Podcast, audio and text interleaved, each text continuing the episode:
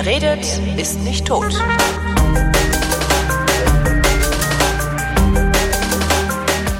Hier ist eine völlig neue Ausgabe der völlig neuartigen, retrofuturistischen, ironisch-modernen, geil-urbanen Unterhaltungsmatinee mit kryptozoologischer, radikal-pazifistischer Tradition, die alle Fragen vrindheitsgemäß jedoch garantiert nicht zeitnah beantwortet, so sie denn an fragen.vrind.de geschickt werden. Hier ist die Vrindheit mit Alexandra Tobor.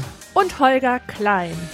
So, Heute Oh. haben wir eine Weihnachtsfolge. ach stimmt, das ist ja die Weihnachtsfolge heute. Es ist doch Mein Gott. Weihnachten heute. Es, genau, es ist, ja, es ist ja schon so weihnachtlich, also im Aldi bei mir jedenfalls.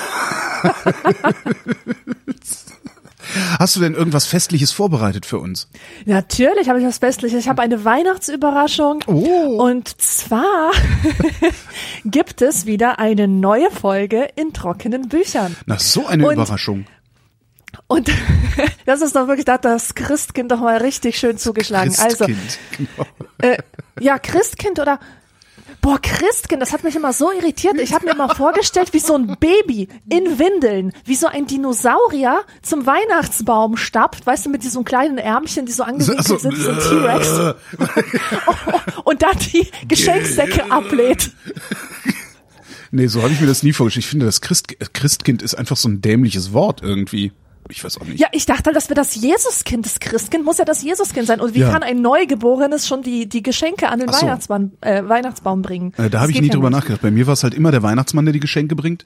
Und Christkind, ich musste halt Ach, echt Weihnachtsmann, dieses Narrativ von Coca-Cola. Genau. Coca-Cola, der Coca-Cola-Mann hat bei mir die Geschenke gebracht. Und Christkind, da musste ich erst sehr alt werden, bis ich verstanden habe, warum das überhaupt so heißt. Weil Christ, Christus, der Gesalbte, ne? Ja. Ja, ja, ja, das gesalbte genau. Kind. Das wird sich auch bedanken. Hier, Salbschmier. Ja. Also das Christkind, das bringt uns heute auf jeden Fall eine neue Folge in trockenen Büchern. Und Fun Fact, während ich das spreche, also as we speak sozusagen, ähm, ist die Folge natürlich noch in Abrahams Wurstgessel. Ich habe Ja. noch nichts dafür gemacht. Okay. Weißt du denn Buch schon, welches gelesen. Buch? Okay.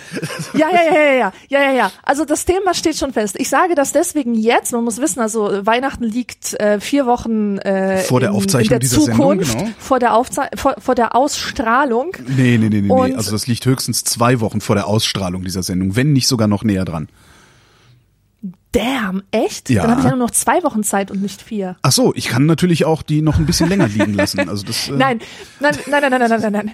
Ich werde mich einfach sputen. So, äh, eine neue Folge in trockenen Büchern ist in Vorbereitung und dieses ganze wunderschöne Projekt in trockenen Büchern wird auch weitergehen, sofern sich viele finanzielle Unterstützer finden. Aber darüber will ich jetzt kein Wort verlieren. Das Mir geht's dann ja immer um Inhalte und nicht Genau. um Geld. So. Und es geht um Bedeutungslosigkeit, um die Angst vor Bedeutungsverlust, vor kultureller Bedeutungslosigkeit. Und ich glaube, davon sind wir alle betroffen, ähm, wenn wir uns durch die Infotainment-Systeme bewegen, die das Netz so zu bieten hat. Da werden ständig Rankings aufgestellt, so die 100 geilsten Social Influencers, die, die 10 wichtigsten Internetphilosophen, ähm, etc. pp. Ja, da werden äh, äh, Also ich Ratings und Rankings erstellt ohne Ende. Und hey, wir sind auch davon betroffen. Weißt du noch, also ich letzte bin davon Sendung, nicht da betroffen, außer, außer wenn mal wieder irgendeine Zeitschrift sieht, die zehn tollsten Podcasts und ich bin nicht dabei. Dann, dann merke ich, dass ich Exakt. doch davon betroffen bin. Genau. Eben. Ich habe mir nämlich auch gedacht, so, äh, Social Wankers sind davon Genau. betroffen. Ich doch nicht. aber aber ähm, wir haben uns letzte Woche noch darüber unterhalten, wie schlimm es für uns ist, wie sehr es uns wehtut, dass wir in den Podcast-Charts überhaupt nicht mehr auftauchen und diese Listen dominiert werden von irgendwelchen Bullshit-Coaches, ja. Ja. Und dahinter steckt ja auch, wenn nicht eine Angst, dann doch so ein so ein Unbehagen, ja, dass dass wir unseren Status irgendwie verloren haben, Genau. dass wir in der Podcast-Welt halt nichts mehr zu sagen haben. Und äh, dieses Phänomen, das lässt sich anwenden auf alle möglichen Lebensbereiche. Dadurch, dass heutzutage jeder ein Produzent ist, ähm, haben wir das Gefühl, äh, unser ähm, äh, irgendeine Leistung erbringen zu müssen auf diesem Altar äh, des Darbringens. Ja, wir müssen immer posten auf Instagram und unsere Twitter-Feeds füttern mit irgendwelchen wichtigen, pseudo-wichtigen Sachen und Ja, in the future, everybody will be famous for 15 minutes. Ne? ja, Und genau, das aber Problem ist halt, wenn du dann mal deine 15 Minutes of Fame hattest, ist es schwer, davon wieder loszulassen. Ganz genau. Und wenn du mal auf so einer Liste gestanden hast, dann bist du, lebst du in der Angst, von dieser Liste wieder gestoßen zu werden Richtig. und musst alles tun, um wieder auf so einer Liste zu landen. Ich habe es ja zum Beispiel Krasse nie ist, geschafft, auf die Liste der 100 peinlichsten Berliner zu kommen. Ja, das ist schade, da solltest du Ja. mal ein bisschen mehr dafür tun. Äh, das, das Fatale ist, dass wir immer noch mit so einem, äh, mit so einer alten Vorstellung von Ruhm herau, ähm, herumlaufen. Wir denken, Ruhm ist etwas, was uns sozusagen für die Ewigkeit ähm, fit macht, ja. Also Ja, aber da musst du dann schon irgendwie Ted Kaczynski sein oder sowas, ne? Der, ja, der Unabomber. ja, ja, okay. Aber, aber wir, wir glauben ja, dass, dass dieses Ruhm uns irgendetwas sichert und, und in Wirklichkeit war Ruhm noch nie etwas so Flüchtiges wie heute, wie du schon sagst, diese 15, 15 Minuten. Ähm, naja, auf jeden Fall denke ich, dass, dass die Zeit, in der, äh, in der wir leben und die, die Umstände, die technischen Umstände und so weiter, dass das alles dazu beiträgt, dass unser Selbstwertgefühl leidet und deswegen mache ich diese Folge. Die liegt mir wirklich so sehr am Herzen, deswegen äh, wäre ich ganz glücklich, wenn möglichst viele Leute um die Weihnachtszeit die anhören würden. Ja, dann mache ich das mal. Jo. Also das anhören. Siehst du, ich habe keine Ankündigung, ich schreibe auch kein neues Buch. Warum denn nicht, Holger? Nee, einmal Versagen reicht.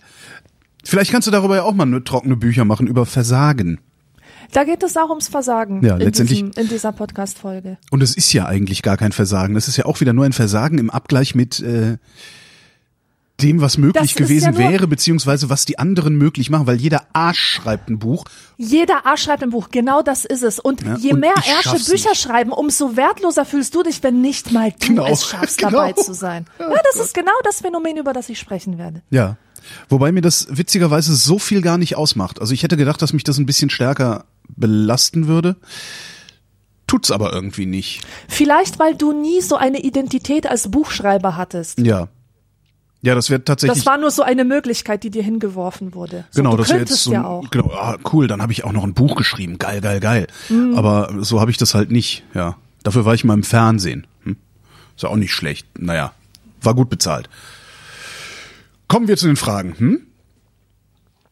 Ja, natürlich. Also, los geht's. Robert fragt, wie geht's euren Bandscheiben? Gut. Ja, also, auch gut. kann mich nicht beklagen. Hast Hatte du noch keinen Vorfall. Hast du nie Probleme mit deinen Bandscheiben oder Rücken oder so? Mit Rücken habe ich ständig Probleme. Was machst du dagegen? Aber. Sport? Ja. Ja, bewegen. Ja, das ist- ja, nee. bewegen, das ist, das Ja. hilft einfach immer. Und jedes Mal, wenn ich beim Orthopäden war und wieder rumgemault habe, so dass mir die Hüfte wehtut, dass der Rücken wehtut, dass es hier wehtut, hat er immer gesagt, ja, kann ich dann auch nichts machen, ne? Muss Genau. mich halt bewegen. Und Geben- geben Sie dann habe ich mich bewegt. Starke Tabletten, genau. Ja, genau. Es geht von Bewegung tatsächlich weg. Ja. Ja, und bei, Bei Rückenschmerzen, ich habe dann irgendwann bemerkt, dass immer wenn ich Rückenschmerzen habe, ein bisschen Krafttraining, also so drei Tage Krafttraining reichen, um die Rückenschmerzen wegzumachen. Und äh, Ja. seitdem, ja. Das einzige, nee, eigentlich auch nicht, oder? Doch, ich habe letztens hatte ich mir mal irgendwas verrenkt. Das passiert halt gerne mal. Ähm, wo du dann so einen halben Tag so krumm rumläufst und denkst, ah, ah, oh, ah, und das Gefühl hast, es müsste nur einmal kurz Peng machen und dann wäre alles wieder in Ordnung. Kennst du das? Nee. Ja. Doch. Matthias fragt, ergibt es Sinn, CDU zu wählen, um Angela Merkels Kurs in der Flüchtlingspolitik zu stärken? Diese Frage sollst du beantworten und nachdem du fertig geworden bist, werde ich mal über dieses Ergibt es Sinn sprechen. Okay. Die Frage ist ja, wie ist Angela Merkels Kurs in der Flüchtlingspolitik? Aber ja, grundsätzlich hätte das äh, damals Sinn ergeben. Wir, die Frage ist von 2016, da waren die Bundeswahl, Bundestagswahlen noch vor uns, die letzten. Ähm, ne, klar hätte das Sinn ergeben, aber die Frage ist tatsächlich, welche Flüchtlingspolitik meinst du denn, mein lieber Matthias? Weil die Flüchtlingspolitik der Angela Merkel, also das, was die Rechten immer als Grenzöffnung bezeichnen, was nicht stimmt. Die Grenzen waren offen. Wir waren nur human genug, sie nicht mit Waffengewalt zu verteidigen oder zuzumachen.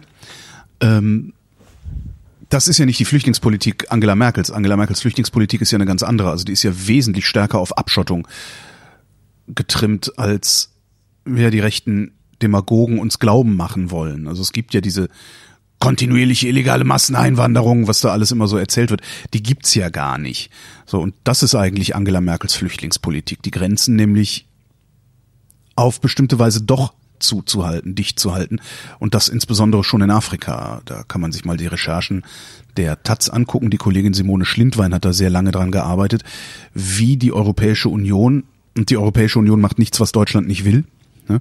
wie die Europäische Union in Afrika tatsächlich mit Warlords zusammenarbeitet, die dann auch gerne mal Hunderte von Flüchtlingen mit Waffengewalt in die Wüste zurücktreiben, wo die dann verhungern und verdursten. Das ist so das, was wir nicht sehen. Und wer diese Flüchtlingspolitik haben will, ja, der hat Merkel wählen müssen. Ja. Und jetzt zum Sinn. Zum Sinn. Ich meine das keineswegs inhaltlich, sondern sprachlich. Ich möchte diese Formulierung ergibt Sinn aufs Schärfste kritisieren. Macht das Sinn, das zu kritisieren?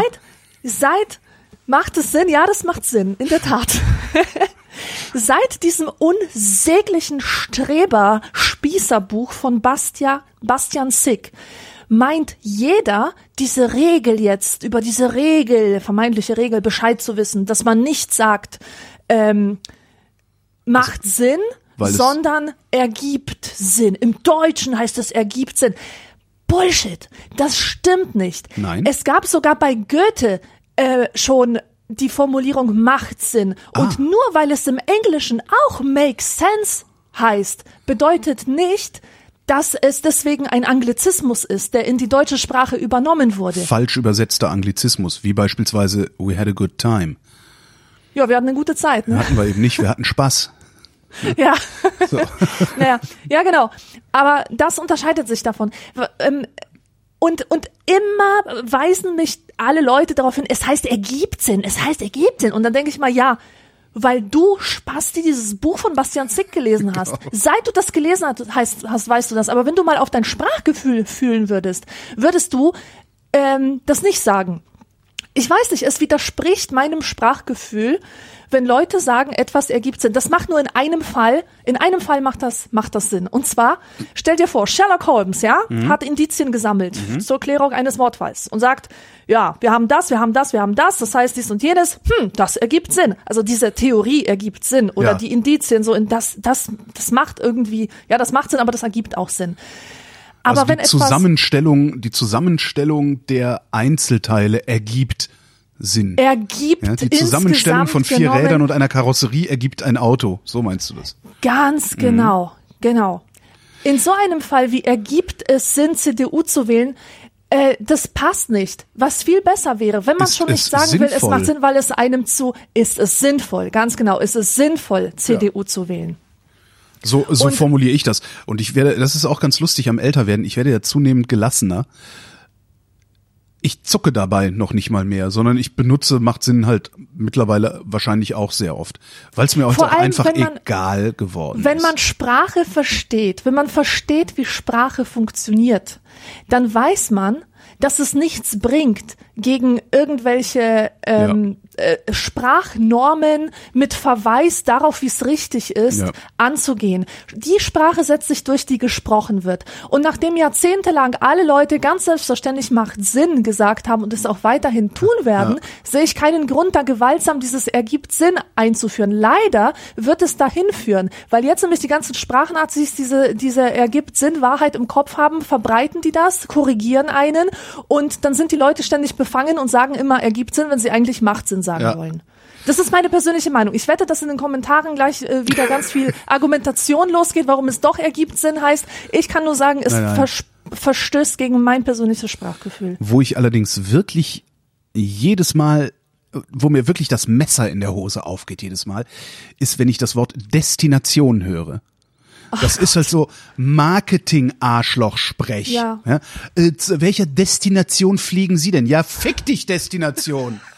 ja? Was soll das? Das ist ein Reiseziel. Ja, an welches Ziel, zu welchem Ziel fliegen Sie? Oh, wir können nicht Ziel sagen, das klingt zu militaristisch. Lass uns irgendwas anderes sagen. Destination.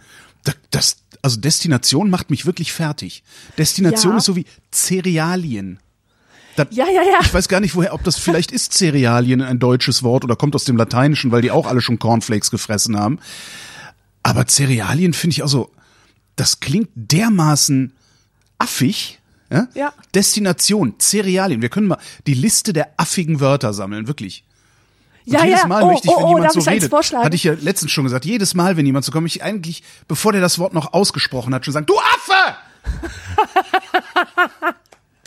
Ja, mir fällt noch ein ganz besonders affiges Wort ein. Kennst du vielleicht das Wort Learning? So welche Learnings hast du denn da Ja klar, mitgenommen? natürlich, natürlich. kenn ich das, Schlimm, die dieses Learnings. Wort existiert noch nicht mal im Englischen. Was sind denn deine Lessons learned? Ja, ja, ja. Projektmanager und Coach-Gelaber. Ganz, ganz übel. Ja, die Coach-Destination ist äh, die Learnings. Learnings by Doings. Entschuldigung. So, Frage von, ich glaube, wenn man sich mal hinsetzen würde und das konzentriert aufschreibt, da kommen so unglaublich viele bescheuerte Worte bei rum. Destination. Ja, und ich habe so eine Angst, dass das alles in den Alltag Ja. hineinschwappt und dass das nicht mehr so ein Kuriosum ist, wo man sich drüber beömmelt, sondern dass Leute dann genau. wirklich, so mit dir reden. sprechen. Ich, es gibt total viele Menschen, die reden wie das Werbefernsehen. Hä? Hier, Ja. guck, hier riech mal ganz mild. Wer sagt denn mild? Welcher Mensch hat das Wort mild in seinem alltäglichen aktiven Wortschatz? Niemand. Niemand. Ah, der Fisch riecht ganz mild. Er, der riecht nicht so stark. Der, Deine Mutter riecht ganz Genau, deine Mutter riecht mild. Du Affe.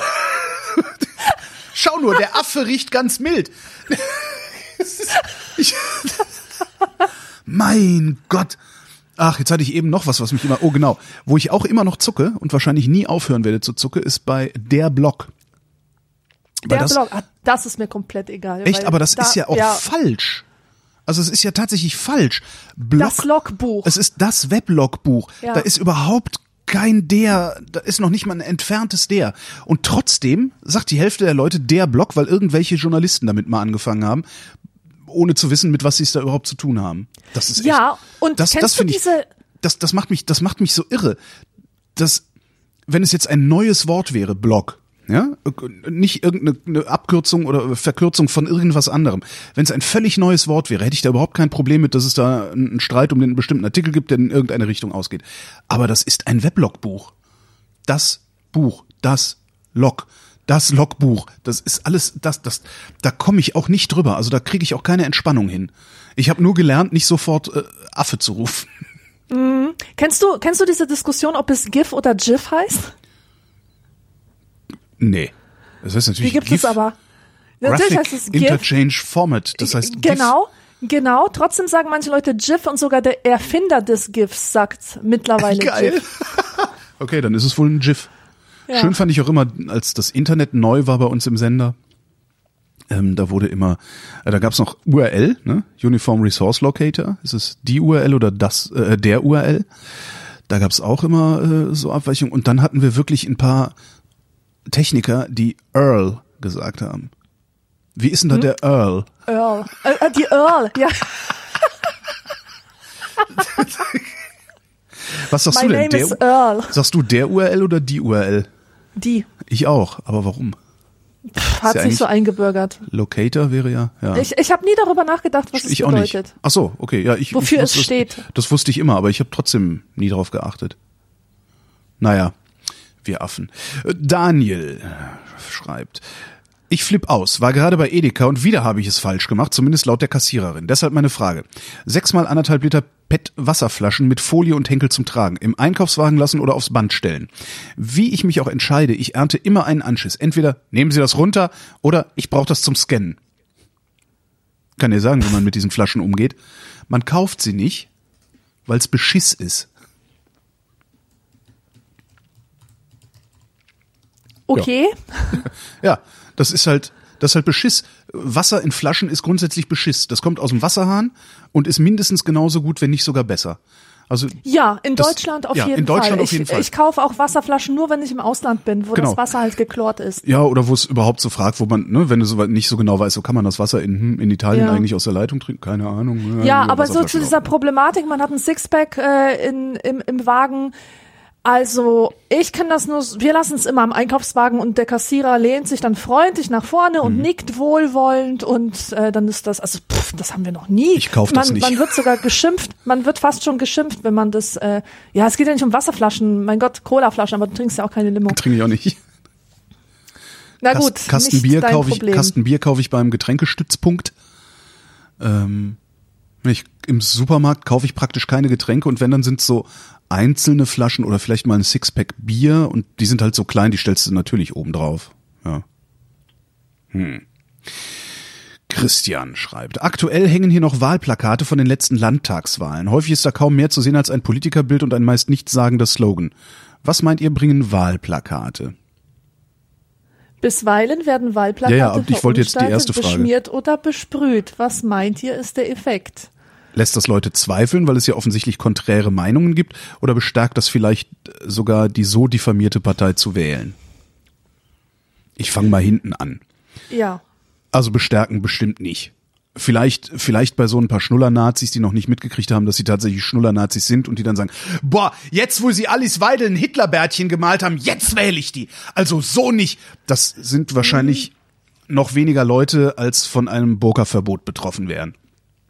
Mhm. Ähm, und ich glaube auch nicht, dass es jemanden an irgendwas zweifeln lässt.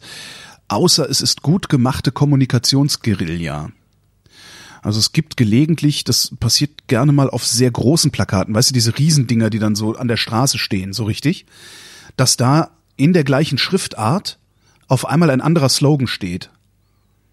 Ich weiß nicht, ob du sowas schon mal gesehen hast. Ich habe jetzt auch leider gerade kein Beispiel im Kopf. Ähm, das ist dann, was weiß ich, ein CDU-Plakat, das so tut, als wäre so, ne, äh, für ein Land, in dem wir gut und gerne leben oder sowas, steht dann da der Spruch, daneben Angela Merkel und daraus machst du dann irgendwie in der genau der gleichen Schriftart, so dass es aussieht, als wäre es das Plakat für ein Land, in dem wir Reichen gut und gerne leben oder irgendwie sowas. Und das, glaube ich, kann wirklich funktionieren, weil es ein Störer ist. Mhm. Weil du eine bestimmte Erwartung an diese ganzen Plakate hast und auf einmal ist da ein Plakat, das stört.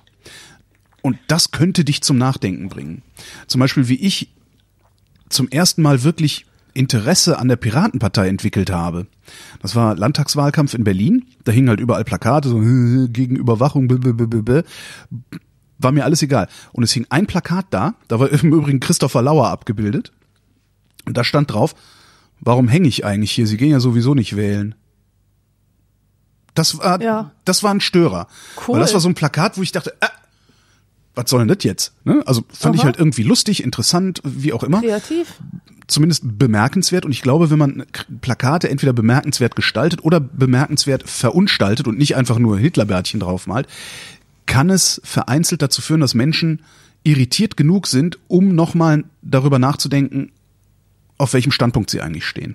Ja. Und das mit diesem nichtssagenden Slogan funktioniert, verstehe ich, das verstehe ich tatsächlich nicht. Also raff ich nicht. Also warum die da diese nichtssagenden Slogans Ja, das sind halt, da geht's halt nur darum, also da hängen halt Bilder von einem Politiker, der sowieso ja. schon im Landtag sitzt meistens und ja, raff ich ja. nicht. Das ist wahrscheinlich Was, für die Leute, die diesen Politiker auch kennen.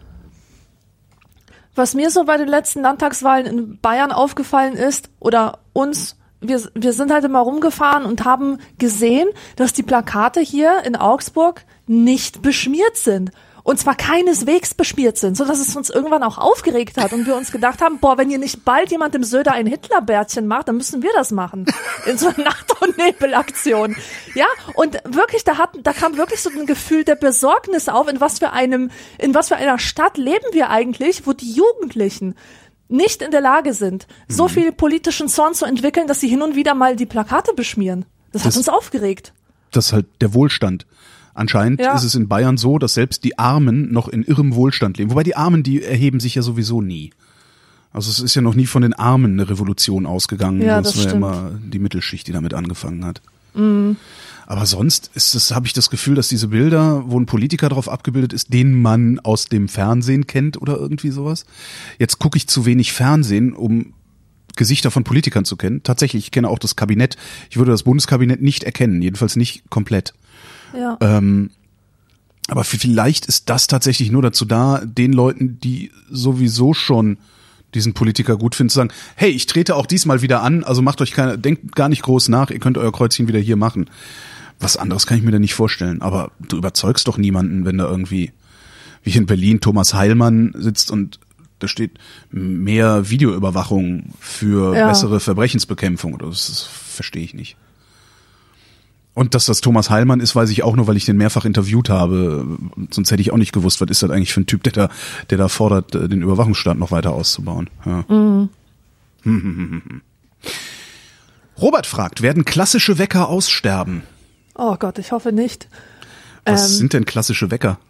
Klassische Wecker sind Wecker, die nicht an deinem Smartphone dran sind, sondern die entweder ein Radiowecker sind oder so ein Wecker zum Aufziehen oder so ein Huhnwecker, wie in meinem Buch. Sowas hatte ich auch mal. Furchtbar. Total geil. Also ich, ich hoffe, dass ich hoffe wirklich, dass der Wecker nicht ausstirbt. Das habe ich mir heute noch gedacht. Ich habe letztens so einen Life-Hack für mich entdeckt. Eine Möglichkeit, wie ich total gut schlafe, auch einschlafe, gut durchschlafe und am nächsten Tag gut in den Tag hineinkomme. Der Trick ist, einfach das Smartphone in ein Kistchen zu sperren. Weil normalerweise hatte ich es immer neben mir liegen, weißt du? Ich bin damit eingeschlafen und das erste nach dem Aufwachen war, danach zu greifen und zu gucken. So, und seitdem das da drin ist in dem, in dem Kasten, schlafe ich halt ruhiger. Und da habe ich mir auch gedacht, wie scheiße ist es eigentlich? Also ich habe Glück, dass ich das praktizieren kann, weil ich nämlich nie vor neun Uhr aus dem Haus gehen muss. Und ich wache immer natürlich auf, so zwischen sieben und acht Uhr. Ah, okay. Deswegen brauche ich keinen Wecker. Aber wenn ich einen brauchen würde, dann wäre ich ja wirklich jetzt in diesem Moment, weil ich keinen normalen Wecker habe, auf mein Smartphone angewiesen und hätte wieder eine Sache, die meine Hand an dieses verdammte Smartphone äh, dingst, ja. Und und ich hoffe, ich hoffe wirklich, dass der Wecker nicht ausstirbt und dass äh, es genug Leute gibt, die die das auch checken, dass Ah, dass es gut ist, so etwas Analoges zu haben. Oder noch so, noch so eine Sache, die, ähm, wo immer mehr Leute auf digital umsteigen. Das sind Kalender. Und zwar solche Timer, solche Terminplaner, weißt du? Ja. Äh, ich benutze die ganz gerne und habe letztens so ein bisschen recherchiert, so welcher mir dieses Jahr gefallen könnte. Und da war ich auf Amazon und habe die Rezension gelesen. Und dabei ist mir aufgefallen, dass jeder zweite sich erstmal ganz wortreich ähm, erklärt oder meint erklären zu müssen, warum er in der heutigen Zeit immer noch analoge Timer benutzt. Ja, also die müssen sich erst Weil er entschuldigen will. und dann also mir würde ja als Erklärung, weil ich das möchte. ja, natürlich. natürlich aber ich finde das, ich finde das krass, dass das wirklich so ein Ding ist. Also an diesen Erklärungen, an dieser Erklärungsnot Ja. merkt man, dass, dass die soziale Norm sich verschiebt in Richtung, wir sind alle digital unterwegs. Und ich persönlich finde auch das total schlimm und äh, rein aus ästhetischen und menschlichen äh, Gründen. Also ich, ich benutze auch digitale Kalender.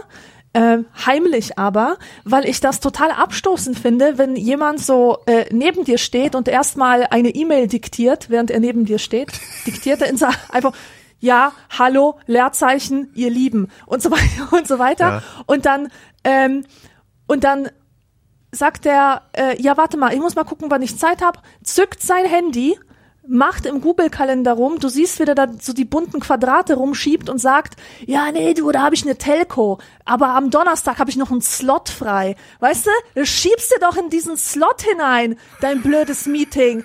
Also, ich, ich finde das, ich finde das so abstoßend. Ich finde das so abstoßend. Ich will einfach, ich will das einfach nicht sehen, wie jemand mich so als, als Slot in, in seinem Google-Kalender äh, herumschiebt äh, und mich da zwischen zwei Telcos, Telco, auch so ein geiles Wort, Telco ist platziert. super. Hast, ich brauche einen Und, Slot, äh, aber ASAP. Genau. Und das finde ich nicht. nicht gut. Und ich finde es einfach viel persönlicher, also viel, viel menschlicher, wenn man, äh, wenn man mit so einem Papierkalender rumläuft. Ja, Papierkalender, ja, irgendwie, äh, es, im Grunde ist es das Gleiche. Ich habe auch Ja. in meinem Papierkalender Timeslots, ja, die sind nur nicht so sichtbar in der gleichen Weise wie im Google-Kalender. Ja, das, ich, witzigerweise rechtfertige ich mich immer dafür vor mir selbst meistens, dass ich ausschließlich digital meine Termine verwalte, weil ich das gerne in einem Papierkalender machen würde. Also ich, ich mag das, die Haptik, das da einzutragen, auch zu sagen, okay, was hier nicht reinpasst, ja, also platzmäßig nicht reinpasst, dafür ist dann auch, halt auch sowieso keine Zeit. Ja. Hatte ich früher. Ich hatte früher so einen kleinen Taschenkalender, weißt du, diese mit diesem komischen Plastik-Kunstleder-Einband, diese ganz kleinen Dinger, die waren so halb so groß wie ein Handy vielleicht. Ja. Und da war halt für jeden Tag waren immer nur so drei Zentimeter Platz. Und da habe ich auch gesagt, dann auch alle immer gesagt, da passt ja gar nichts rein. Und ich habe immer gesagt, ja, was da nicht reinpasst, dafür habe ich keine Zeit.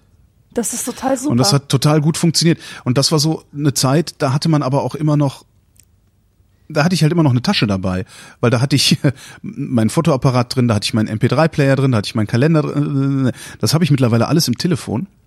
Und ich scheitere daran, ständig meinen Papierkalender oder auch mein Notizbuch mit mir rumzutragen. was ich sehr, sehr schade finde. Ich beneide auch sehr die Leute, die ihre Aufgabenplanung mit Bullet Journals machen. Mhm. Ja, ich bin da, ich bin sehr, sehr neidisch. Ich finde das total klasse, seine Sachen da händisch reinzuschreiben und so. Ähm, aber was nutzt es mir, wenn ich das Ding zu Hause liegen lasse? Das, ja. Ja. Und ich lasse es halt ständig zu Hause. Es passiert mir ständig, dass ich es zu Hause liegen lasse. Und vor allen Dingen ist mein, mein Job oder zumindest ein, ein wesentlicher Teil meines Jobs, so ziemlich mehr, mehr, mehr als die Hälfte meiner Arbeit eigentlich, besteht daraus, ständig Termine zu machen, zu vereinbaren, abzusagen, zu verschieben. Und mhm. ich mach das halt auf dem Smartphone. Da kommen Mails, da kommen irgendwelche Nachrichten, dann muss ich halt sofort reagieren und ich ja, ich bin unfähig was anderes zu benutzen als das Smartphone ja, und ich finde das sehr das traurig. Ich finde das total ja. traurig. Zurück zum Wecker. Warum stellst du dir nicht einfach einen Wecker dahin? Also einfach so eine so eine also ich weiß nicht, wie lässt du die lässt du dich mit Musik oder mit äh, Getöse nee, ich sag wecken? ja. Ich sag ja, ich brauche ja keinen Wecker, weil Aber wenn du einen ich nie brauchst. vor 10 Uhr also wenn ich mal einen brauche, wie ich mich da wecken lasse, ja, dann weiß ich nicht, wie ich mich wecken lasse, weil wie gesagt, die, die einzige Weckfunktion, die ich besitze, ist an meinem äh, Handy. Okay, und das, das töst dann wahrscheinlich piep, piep, piep oder was auch immer es macht. Nein, da habe ich die Nightingale-Melodie, die ist ganz schön. Okay. Das, äh, das ist, es gibt, es gibt so eine App, die hatte ich schon 2009, die heißt Sleep Cycle. Mhm. Und äh, dabei legst du das Telefon aufs Bett und Ah, ja, das äh, funktioniert bei mir nicht. Das Hm? er spürt so wie an, da, daran, wie du dich so bewegst, wo du in deinem Schlaf gerade bist und in so einem in so einer gewissen Zeitspanne, die du dir ausgesucht hast, wählt diese App für dich den idealen Zeitpunkt, um dich zu wecken. Ja. Und da gibt es einen Weckton, der heißt Nightingale. Und der ist so schön. Den kann ich mir stundenlang anhören. Da kommt man wirklich ganz sanft in den Tag. Es ist auf jeden Fall besser als dieses furchtbare Geräusch von Radioweckern. Du meinst dieses Piepgeräusch von Ja, Radioweckern? furchtbar, genau. Da, das da habe ich ja nie benutzt. Ich kann mich mit sowas nicht wecken. Also ich kann mich weder mit ähm, irgendwelchen Melodien aus dem Telefon noch mit irgendwelchen Melodien aus dem Radio wecken lassen. Das macht mich sofort aggressiv. Echt, das ist wahr? mir zu viel, das ist mir zu viel Klang, der da in dem Moment kommt. Ich lasse mich grundsätzlich vom Radio wecken und da auch nur von Sendern, auf denen gesprochen wird. Das heißt, Ah. Deutschlandfunk oder Inforadio. Inforadio nicht so gerne, weil Inforadio, was ich auch irgendwie sehr skandalös finde, Inforadio sendet auch Werbung. Und Werbung ist grundsätzlich überproduziert. Es ist halt immer irgendeine Stimme, die so spricht mit irgendeiner Melodie drunter.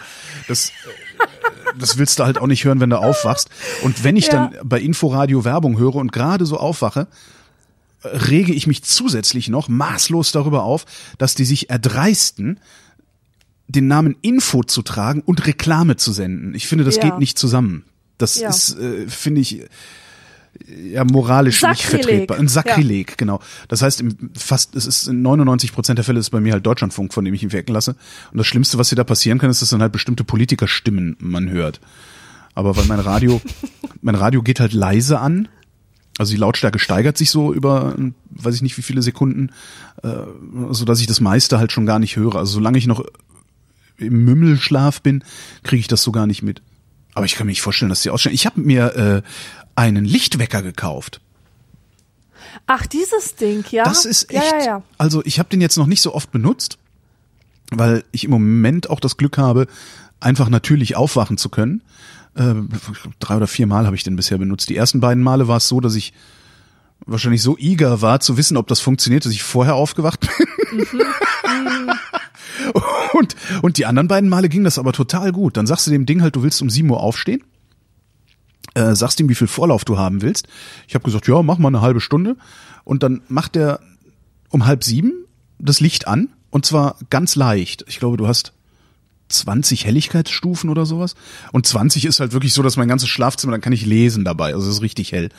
Ähm, und dann fährt er ganz langsam binnen dieser halben Stunde das Licht hoch, macht es also ein bisschen heller im Raum. Und irgendwann, keine Ahnung so genau wann, aber auch kurz vor deiner Wegzeit, geht halt auch noch das Radio an. Leise. Das ist geil. Ja. Ja. Und ich glaube nicht, dass sowas aussterben wird. Alleine schon, weil es immer dann mal wieder solche Innovationen gibt wie den Lichtwecker. Das ist ja auch, hm, Aber das wurde doch schon so vor vier Jahren gehypt, meine ich. Kann das sein? Äh, Ja, ja, das gab schon mal so ein, es gab sogar mal so einen Lichtwecker mit äh, so einem Sensor, wie deine App das macht. Den, der kam dann unter die Matratze und sollte eben auch erkennen, ne, du hast dann gesagt, 8 Uhr will ich aufstehen und der hat dann geguckt, wie um 8 Uhr herum bewegst du dich denn so, dass du jetzt am besten aufwachen solltest. Aber aus irgendeinem Grund hat das bei mir nie funktioniert. Mhm. Also weder diese App, da vermute ich, weil meine Matratze einfach zu, zu hart ist, noch dieses andere Ding, das habe ich dann auch wieder verkauft. Ja. Aber jetzt der geht ganz gut. Das Einzige, was ich ein bisschen peinlich finde, ist, dass äh, dieses Radio da drin nur einen Sender kann. Also du kannst keine Sender speichern. Das finde ich 2018 ein bisschen peinlich. Mhm. Naja. Weiter geht's und es geht um Geld. Robert fragt, verdirbt viel Geld wirklich den Charakter? Ja, Studien zu folgen schon. Ach echt, da gibt's Arbeiten ähm, drüber? Da gibt es Arbeiten drüber. Ich empfehle die aktuelle Folge von Anekdotisch Evident, wo es um Geld ging. Da haben wir über Geld gesprochen, die Kader und ich. Ja. Und da habe ich tatsächlich über diverse Studien gesprochen, die belegen, dass allein schon die Präsenz von Geld Menschen moralisch schwächt und sie zu asozialem Verhalten ja. verleitet. Ah. Ja, ich kann das halt nur aus meinem privaten Umfeld, also aus meinem Bekanntenkreis mir angucken. Ähm, da gibt es einige Leute, die viel Geld haben, ein paar Leute, die dieses Geld einfach nur ererbt beziehungsweise zugesteckt bekommen haben, also die praktisch auf Kosten ihrer Eltern leben, auch wenn sie immer so tun, als täten sie es nicht, aber letztlich tun sie es. Ähm, und darunter ist nur ein einziger, dessen Charakter dadurch nicht verdorben ist. Und der wiederum leidet extrem darunter, wobei mittlerweile auch nicht ja. mehr so. Der leidet extrem darunter oder hat extrem darunter gelitten, dass er im Grunde bis zu seinem, ich weiß gar nicht, 30. Lebensjahr oder so, nicht für sich selbst gesorgt hat, sondern Aha. immer nur auf Kosten seiner Eltern gelebt hat. Er hat super gelebt, ja. also tolle Wohnung, tolles Auto, alles toll, tolle Klamotten. Ähm, und hat aber drunter gelitten, hat es aber nicht geschafft, sich da irgendwie zu befreien. Und der hat dann aber irgendwann einen Job gefunden und arbeitet jetzt ganz normal, verdient auch ein ganz normales Einkommen, lebt natürlich immer noch in einer äh, viel zu teuren Wohnung, die er sich aus dem Einkommen im Leben nicht hätte leisten können. Äh, über so. seine Verhältnisse. Er lebt im Grunde das ist halt so, ja komm Junge, wir kaufen dir eine Wohnung in Berlin, so halt. Mhm. Das heißt, er kann die Wohnung selber halten, aber er hätte sie sich nie leisten können. Solche Sachen, aber dem geht's gut. Und die einzige Charakterdeformation, die er hatte, war halt tatsächlich eher ein depressiver Zustand. So, mhm. Alle anderen sind asozial. Auf verschiedene Weise. Ja, ja, und, ja, ja. Und sei ja. es nur, dass sie Termine nicht einhalten, weißt du? Ja. Wenn du so sagst, ja, ich muss um, um, um 16 Uhr muss ich am Zug sein und Kollege trödelt halt rum, macht noch hier irgendwas, noch da irgendwas, weil er überhaupt nicht verstehen kann, dass es die Notwendigkeit gibt, zu einer bestimmten Zeit von A nach B zu fahren, weil es die Notwendigkeit gibt, zu einer bestimmten Zeit in B zu sein und so weiter. Ja. Weil hat halt so viel Kohle, äh, ja, braucht hat halt keine Dass das für den keine Rolle spielt. Genau. Ja, ja, ja ganz genau. So und es gibt und das ist interessanterweise ist das, das ist, das ist eigentlich wirklich asozial. Also der ist nicht in der Lage, ist echt eine faszinierende Type. Der ist nicht in der Lage, sich in ein normales Sozialgefüge einzufinden. Der kann mhm. das nicht. Und der versteht das auch nicht, wenn du ihm sagst, Alter, so kannst du das nicht machen. Es gibt eine Kaskade von, von äh, Menschen, die sich darauf verlassen, dass bestimmte Dinge zu bestimmten Momenten erledigt sind und du bist das Kettenglied, das das zerreißt. Das ist irre. Ja. Ist mir in Jahren nicht gelungen, dem das beizubiegen. Ja, ja, das ist Wahnsinn. Und es gibt jede Menge Experimente. Es gibt super seriöse Experimente und es gibt eher so spielerische Experimente, die einfach nur so ein, so ein ähm, Point machen wollen, weißt du? Mhm. Und zum Beispiel ähm, man hat an einer äh, Fußgänger über, wie heißen das, ähm, also Zebrastreifen. Zebra, okay. Genau. am, am Zebrastreifen hat man eine, eine versteckte Kamera aufgestellt und äh, der Versuchs, ähm, wie heißen diese Leute, die angeheuert werden vom Versuchsteam? Proband. Äh, ja, aber der ist ja nicht wirklich ein Versuchsteilnehmer, so, so sondern ein Eingeweihter. So, ja, ja, das ist einfach jemand, der genau weiß, was abgeht. Der muss ja. einfach Sachen machen. Das war halt ein Mensch und äh, seine Aufgabe war einfach nur, immer dort am Zebrastreifen zu stehen äh, und den Eindruck zu erwecken, dass er diesen Zebrastreifen überqueren möchte.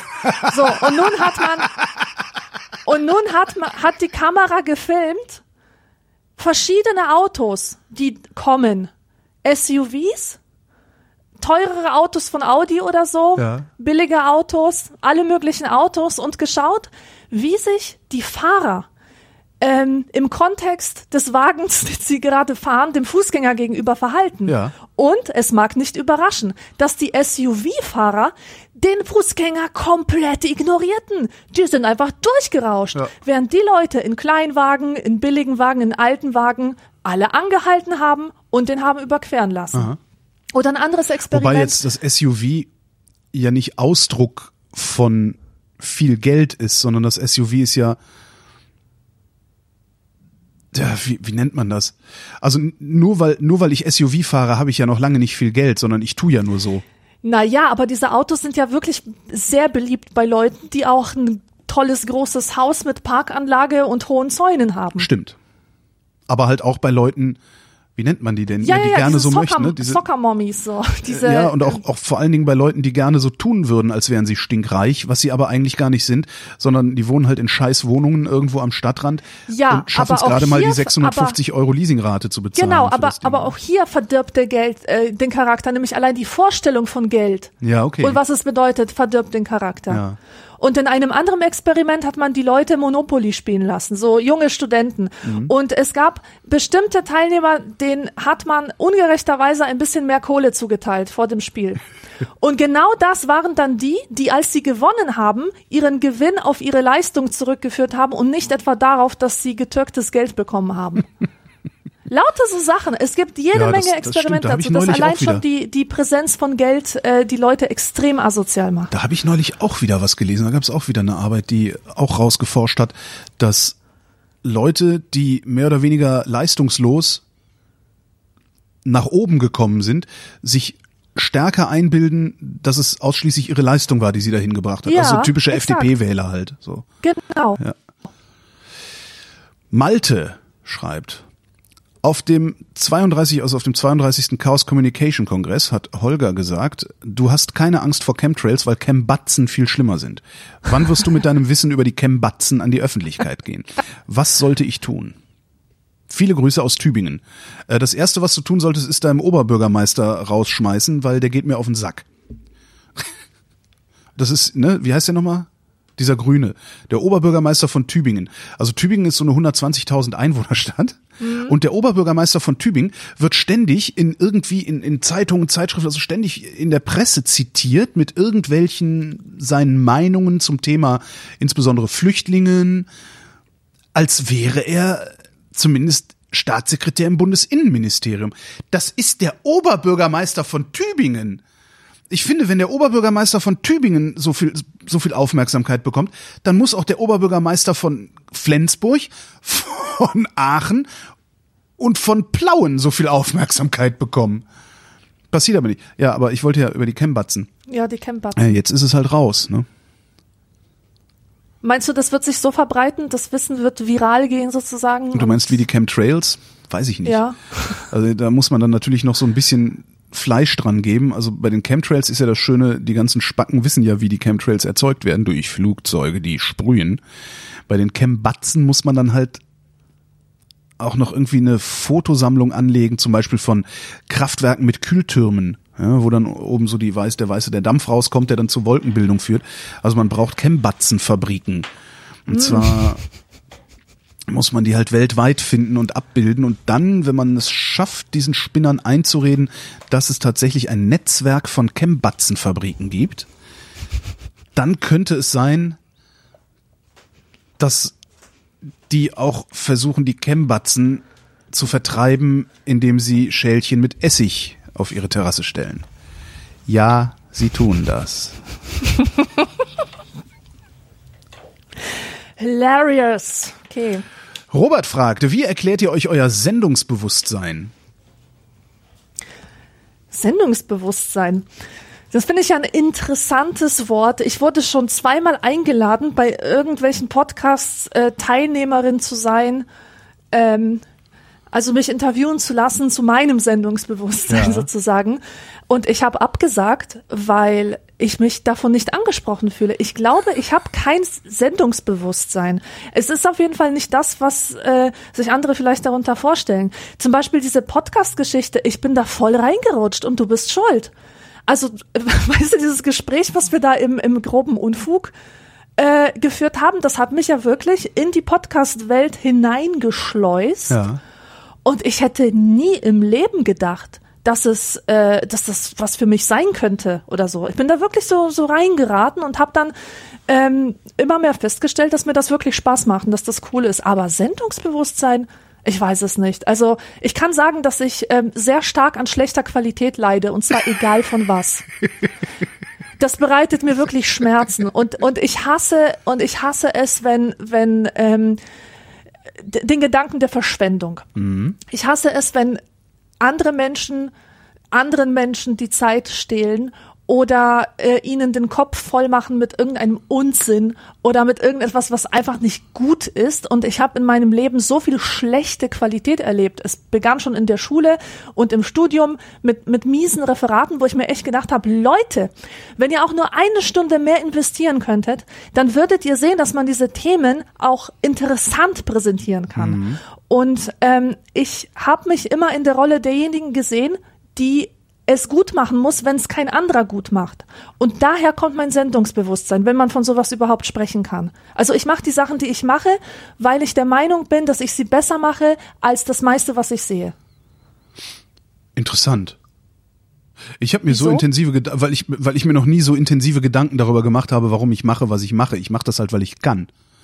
Ich mache das, weil es mir Spaß macht und weil ich kann. Sendungsbewusstsein ist so, das klingt so danach, als würde ich mir morgens überlegen, was ich denn heute der Welt Interessantes oder Wesentliches mitzuteilen habe. Ha- Habe Das ich hat aber so was. Prophetenartiges, gell? Ja, so, so ein bisschen, genau. Ich, ich habe halt irgendwann festgestellt, dass ich am liebsten mit Leuten rede und das anscheinend auch am besten kann von all den Dingen, die ich so ausprobiert habe. Und darum mache ich das, weil ich, das befriedigt mich. ja. Aber welche Charakterdeformation das ist, die mich dazu bringt, wahrscheinlich ist es Narzissmus.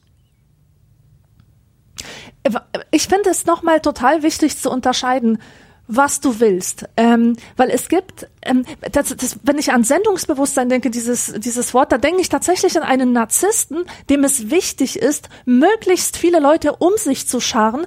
Und zwar unabhängig davon, ob er etwas zu sagen hat oder nicht. Der lebt von der Menge, von der Quantität. Der will 10.000 Follower haben. Der will dass, dass ganz Deutschland ihn kennt, dass ganz Deutschland ihn hört, dass viele Leute ihn klicken und liken und so weiter. Ja, dann ist es Und Narzissmus bei mir. Dann ist es Narzissmus, weil das willst du. weil Weil, ich- siehst ja, du, ich- ich davon find- unterscheide ich mich komplett. Mir ist es lieber, wenn fünf Leute von 10.000 mich wirklich verstehen oder verstehen wollen oder sich mit dem auseinandersetzen, was ich zu sagen habe und wirklich einen echten Wert für sich darin entdecken, als wenn ich 50.000 Leute einfach nur so erreiche und sich, die sich denken, ja okay, ne, ist halt eine weitere Person, die meint, irgendwas zu sagen zu haben. Nee, das, das reicht mir auch nicht. Also ich würde schon gerne, also fünf Leute. Ich habe nie, ich kenne das halt nicht. Ich, ich habe noch nie nur fünf Leute erreicht. Ich habe, wenn ich Leute erreicht habe, waren das immer sehr viele.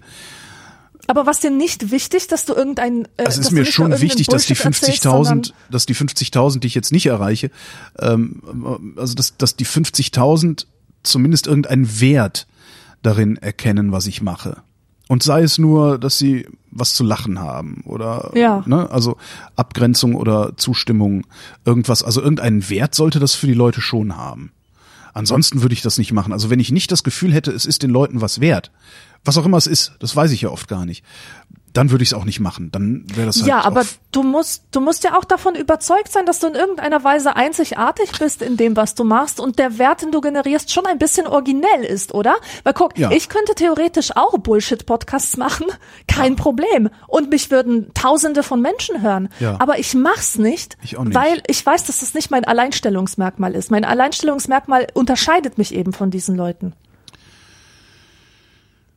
Es, so habe ich da auch noch nie drüber nachgedacht. Das ist bei mir ist es eher so, ich habe das halt gemacht, weil ich es irgendwie interessant fand, auch damals mit dem Radio schon. Ich fand's halt ich fand's halt toll, dass es da so ein Ding gibt, da kommen Stimmen raus, die erzählen irgendwas und habe mir gedacht, oh, da würde ich auch gerne mal was raus erzählen. Warum ich da gerne mal was raus erzählen würde, ist mir nie klar gewesen.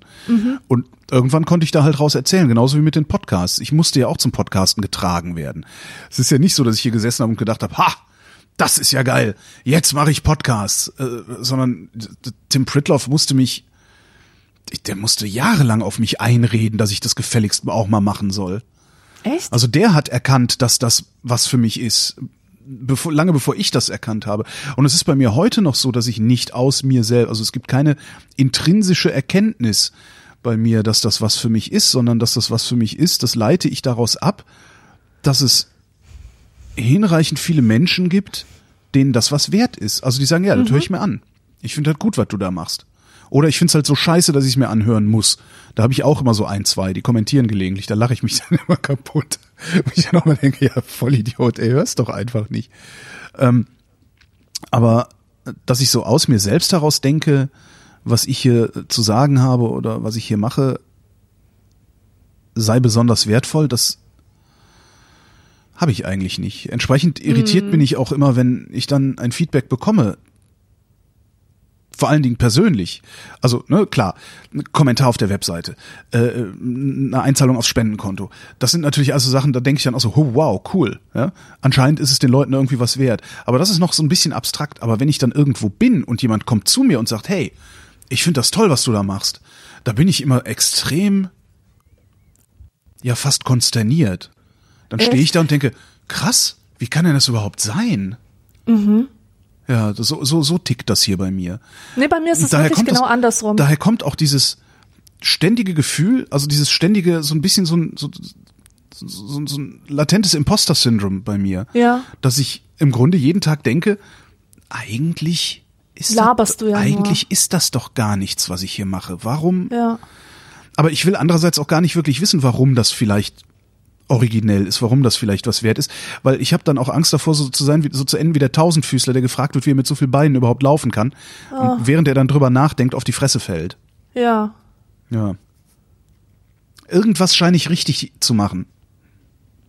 Was das ist, weiß ich nicht. Wenn ich in Rente gehe, dann, dann mag das jemand mal analysieren und mir mitteilen. Aber bis dahin mache ich halt einfach, was ich mache. Solange, solange äh, das ankommt, ist doch gut. Ich verkaufe ja keine Fritten. Wenn ich Fritten verkaufen würde, dann würde ich mir halt Gedanken darüber machen, wie ich die perfekten Fritten mache. Aber was ich hier verkaufe, ist ja letztendlich auch nur meine Persönlichkeit.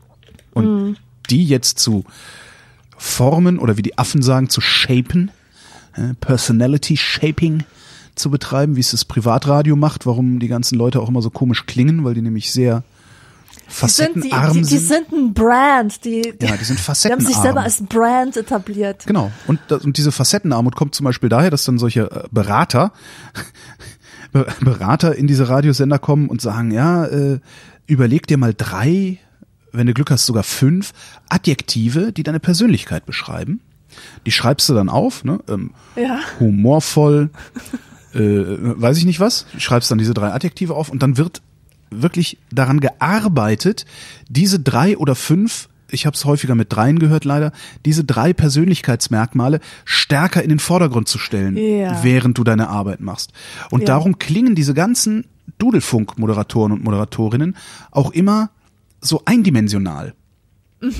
Das sind ja keine Persönlichkeiten, das sind ja ja Brands, wie du sagst. Da kann, das ist, Ja. die sind sehr spitz zugeschnitten. Da kannst du ja dich sehr schön, sehr schnell dran orientieren. Äh, entweder schreit er rum oder ist ganz einfühlsam. Äh, aber so eine Ambivalenz, so eine Ambivalenz kommt daher überhaupt nicht, die gibt's da gar nicht. So ist es. Und ich glaube, das ist, was unseren Erfolg in Anführungsstrichen ausmacht. Warum die Menschen uns gerne hören und uns unterstützen und uns loyal sind über all die Jahre, ist, dass wir es tatsächlich schaffen, authentisch zu sein, indem wir uns eben nicht beschneiden. Komm mir nicht mit ich, authentisch. Authentisch war schon Hitler. Haben, glaube ich, Tokotronic Ja. mal gesungen. Fand ich super. Okay, dann nenn es nicht authentisch, dann braucht man, alle Worte sind vergiftet, dann nenn Ja. es nicht authentisch, nenn es ambivalent. Ich kann in einem Satz klug schwafeln, intellektuell tun und gleichzeitig böse Wörter äh, in den Mund nehmen, als welchen Kind von der Straße. Warum? Weil das alles in mir drin ist, weil ich das nicht künstlich irgendwie voneinander trenne Genau. und so tue, als wäre ich jetzt, oh, die Frau Professorin oder, oder hier irgendwie die coole Influencerin oder irgendwas, ja, sondern ich bin einfach mal so, wie ich bin und ich kann nichts dran tun und ich möchte auch die Chance haben, auch morgen ein komplett anderer ähm, sein zu können. Ja. Oder mich einfach anders zu geben, als es mein vermeintliches Image diktiert. Naja, man hat halt so, genau, vermeintliches Image, das trifft's ganz gut. Man hat halt so seine Prinzipien, von denen rückt man auch nicht ab oder nur sehr, sehr, sehr selten und sehr mühsam. Aber abgesehen von diesen Prinzipien weiß ich doch nicht, wie ich morgen die Welt sehe. Ich, Ja, eben. Die, ne? So, und wenn ich mich jetzt auf drei Adjektive festlege, dann weiß ich genau, wie ich morgen die Welt sehe. Dann muss ich nämlich alles, was draußen passiert, durch die humorvolle Brille betrachten oder durch die einfühlsame Brille betrachten. oder ja, you name it. Das ist Genau nicht so ist gut. es. und das ist halt, Ja. da bist du dann halt ganz schnell da, wo, was ich mal, was ich mal von, von, von den, von den Hackern gelernt habe, ich weiß gar nicht mehr, wer das gesagt hat damals, äh, wenn du nur einen Hammer hast, sieht halt jedes Problem wie ein Nagel aus.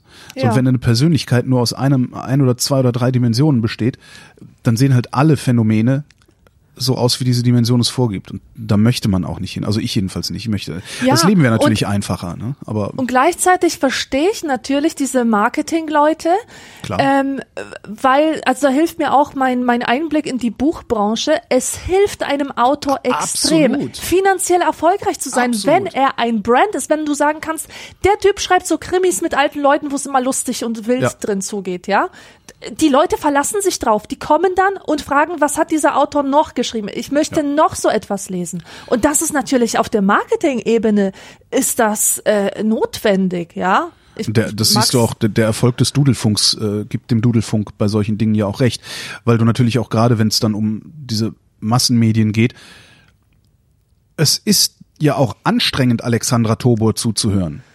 So, aber äh, weiß ich weiß nicht, wie die heißen. BJ Barry auf 98.8 Kiss FM zuzuhören. Das musst du übrigens mal machen. Ich glaube, die haben auch einen Livestream. Such dir raus, wann BJ Barry sendet. Hör es dir an. VJ Barry. BJ, B.J. Barry, BJ Barry. Wo, wofür steht denn dieses Da, BJ? ich habe nicht das die leiseste Vorname Ahnung, oder aber das ist so ein Typ, der imitiert einen Amerikaner. Ich weiß, vielleicht ist er Amerikaner. Also weißt du, so Chris Howland-mäßig, der seinen, der, der seinen Akzent nie wirklich abgelegt hat. Was ich denen immer nicht glaube, weil alle Amerikaner, die ich so kenne, die haben das nicht. also, das, äh, und der, ähm, der ist, also, äh, das, ich kann das noch nicht mal richtig nachäffen. Der steht unfassbar auf dem Gas. Das ist so eine Abendsendung. Ich glaube, von sieben bis neun abends macht er das. So eine Abendsendung steht irre auf dem Gas und verlost dann so Sushi-Gutscheine oder sowas. Und alles, was du tun musst, ist da anrufen und dich registrieren lassen für diesen Sushi-Gutschein. Das heißt, äh, da läuft dann irgendeine Musik und dann ist hier wieder der neue BJ Barry und er angerufen hat die Alexandra. Hallo Alexandra. Äh, ja, hi. Du möchtest einen Gutschein gewinnen, du bist registriert. So. äh, ich kann das nicht richtig nach. Das ist so krass. Ja, aber Ich kann nicht. es funktioniert halt, weil da rufen halt wirklich Leute an. So. Ja. Und diesem Typen zuzuhören, das ist zwar strukturell anstrengend, ja, aber inhaltlich, intellektuell ist das, ist das ein absoluter No-Brainer. Das kannst du halt so wegplätschern, weghören lassen. Und natürlich bist du damit sehr erfolgreich, wenn du den Leuten nicht zu viel zumutest. BJ Ja. Barry mutet ihnen jetzt einen bestimmten Stil zu, aber das ist auch einzigartig in diesem Radiomarkt hier und so. Und darüber funktioniert es auch wieder. Klar. Daher kommt der Erfolg. Also der Erfolg der äh, äh, Personality äh, äh, Schärfung. B BJ Barry, ey, tu dir das mal, ist unglaublich. das ist so unglaublich. Das haben wir wenn, wir hören das manchmal, also Kollegen, die immer mit dem Auto kommen, manchmal nehmen die mich mit zurück und wir hören das jedes Mal auf der Rückfahrt und lachen uns kaputt. Also wirklich schlimm. Naja. Lukas schreibt, heute gab es eine Anschlagsserie in Brüssel. Wir sind im März 2016 übrigens. Vor kurzem gab es Anschläge in der Türkei und ein paar Monate zuvor fanden die Anschläge von Paris statt. Meine Fragen. Erinnert ihr euch an die jeweiligen Anschläge? Wenn ja, wie genau? Wisst ihr, was ihr gemacht habt, als ihr davon gehört habt? Oder könnt ihr zumindest ungefähr sagen, wann sie stattgefunden haben? Und vor allem, was ist seitdem passiert? Gab es noch weitere Anschläge in Europa? War Deutschland betroffen? Davon gehe ich fast aus. Und wie haben wir darauf reagiert? Das ist echt krass. Ich erinnere mich an kaum was. Und die Erinnerungen, die ich habe, die haben alle irgendwas mit Facebook zu tun. Dass ich abends auf Facebook war, dann habe ich von Brüssel gehört, dann habe ich äh, von von äh, von Berlin, von diesem Bertscheidplatz oder wie heißt der? Breitscheidplatz, Bertscheid- Brei Breitscheidplatz gehört, genau. Und äh, ich weiß noch, dass dann wieder alle äh, demonstrativ gepostet haben, ob es denn ihren Lieben auch gut ginge, Ja. ihren Freunden in Berlin und so. Und das ist eigentlich alles. Und was, was sich seitdem verändert hat, also ich habe auf keinen Fall so eine intensive Erinnerung wie an 9-11. Keineswegs. Das, das, äh, das ist alles viel, viel vager und wurde Ja. auch so mit, mit einer viel größeren Selbstverständlichkeit äh, von mir wahrgenommen als, als dieser erste Ja, man stumpft so- man stumpft so ein bisschen Man ab, ne? stumpft so Ja. ein bisschen ab, genau. Und die Folgen, die ich jetzt äh, selbst erfahren habe, waren einfach nur, dass Du kannst halt heute nicht mehr auf den Weihnachtsmarkt gehen, ohne dass da Leute, äh, bewaffnete Polizisten stehen und ähm, und alles abgesperrt ist und und so Hindernisse im Weg stehen, die äh, Lastwagen daran hindern sollen, äh, da durchzufahren. Das heißt besinnliche Stimmung auf allen Weihnachtsmärkten. Äh, ja und mehr kriege ich eigentlich gar nicht so mit. Also Anschläge in der Türkei, weiß ich nicht, kann ich nicht zuordnen. In, me- in meiner Wahrnehmung äh, gibt es seit irgendwie alle drei Monate Anschläge in der Türkei. Ja, genau. Das äh, ist auch, auch zu weit weg von mir, das Land, auch kulturell zu weit weg von mir. Ähm, Paris erinnere ich mich nur dran, Bataclan-Anschläge. Äh, Im Detail allerdings auch nicht. Dass es in Brüssel was gab, weiß ich auch, äh, kriege ich aber zeitlich nicht mehr so Am eingeordnet. Flughafen. Ah, ja, ja, ja, ja, ja. Jetzt habe ich wieder Bilder im Kopf. Und zwar diese Kamerabilder, wo die, wo die Überwachungskamera Mhm. Ja, äh, ja, das ja, ja, gefilmt ja, hat. Ja, genau. genau. Ähm, ja. So, so erinnere ich mich daran. Ähm, wie genau kann ich nicht wirklich sagen, weil ich auch durch meinen Beruf zu oft mit diesen Themen in Berührung gekommen bin. Also ich habe irgendwie, was weiß ich, mehrere Interviews über die Anschläge von Paris gemacht, über die Folgen der Anschläge von Paris, Ausnahmezustand in Frankreich, äh, wo du dann ohne, also obwohl es Schengen ist, konntest du da ohne Personalausweis nicht mehr einreisen in dieses Land und so, das habe ich mitgekriegt. Ähm, aber ich bekomme das nicht mehr so als einzelnen Punkt in meiner Erinnerung erinnert, wie 9-11 zum Beispiel. Da weiß ich ganz genau, wo ich war, wa- ich, was ich anhatte nicht. Ich weiß aber, ich weiß noch, wo ich stand mit der Tasse Kaffee in der Hand vor dem laufenden Fernseher. Ich weiß, wo ich danach hingefahren bin äh, und so weiter. Das habe ich bei Paris, Brüssel und bei allen anderen Anschlägen nicht mehr. Und das führe ich tatsächlich auf meinen Beruf zurück, weil ich zu viel drüber geredet habe und zu viel drüber dann, dann immer wieder aktuell hochrecherchiert habe, um zu gucken, was ist jetzt eigentlich, wie ist jetzt eigentlich der Stand in Frankreich, was ist da noch, und, ne?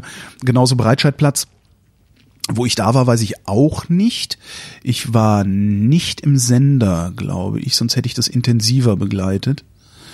Ähm, nee, weiß ich nicht. Naja, und die Nachwehen, zumindest des Breitscheidpla- Breitscheidplatz-Attentats, äh, ist ja immer noch ein Untersuchungsausschuss oder Untersuchungsausschüsse, die da laufen. Anis Amri Untersuchungsausschüsse werden die landläufig genannt, wo jetzt immer noch neue Details rauskommen. Zum Beispiel, dass der Bundesverfassungsschutz, Sch hallo, der Bundesverfassungsschutz ähm, einen V-Mann in dessen Umfeld hatte. Anscheinend hatte auch die Berliner Polizei oder der Landes, also der Berliner Verfassungsschutz V-Leute in diesem Umfeld.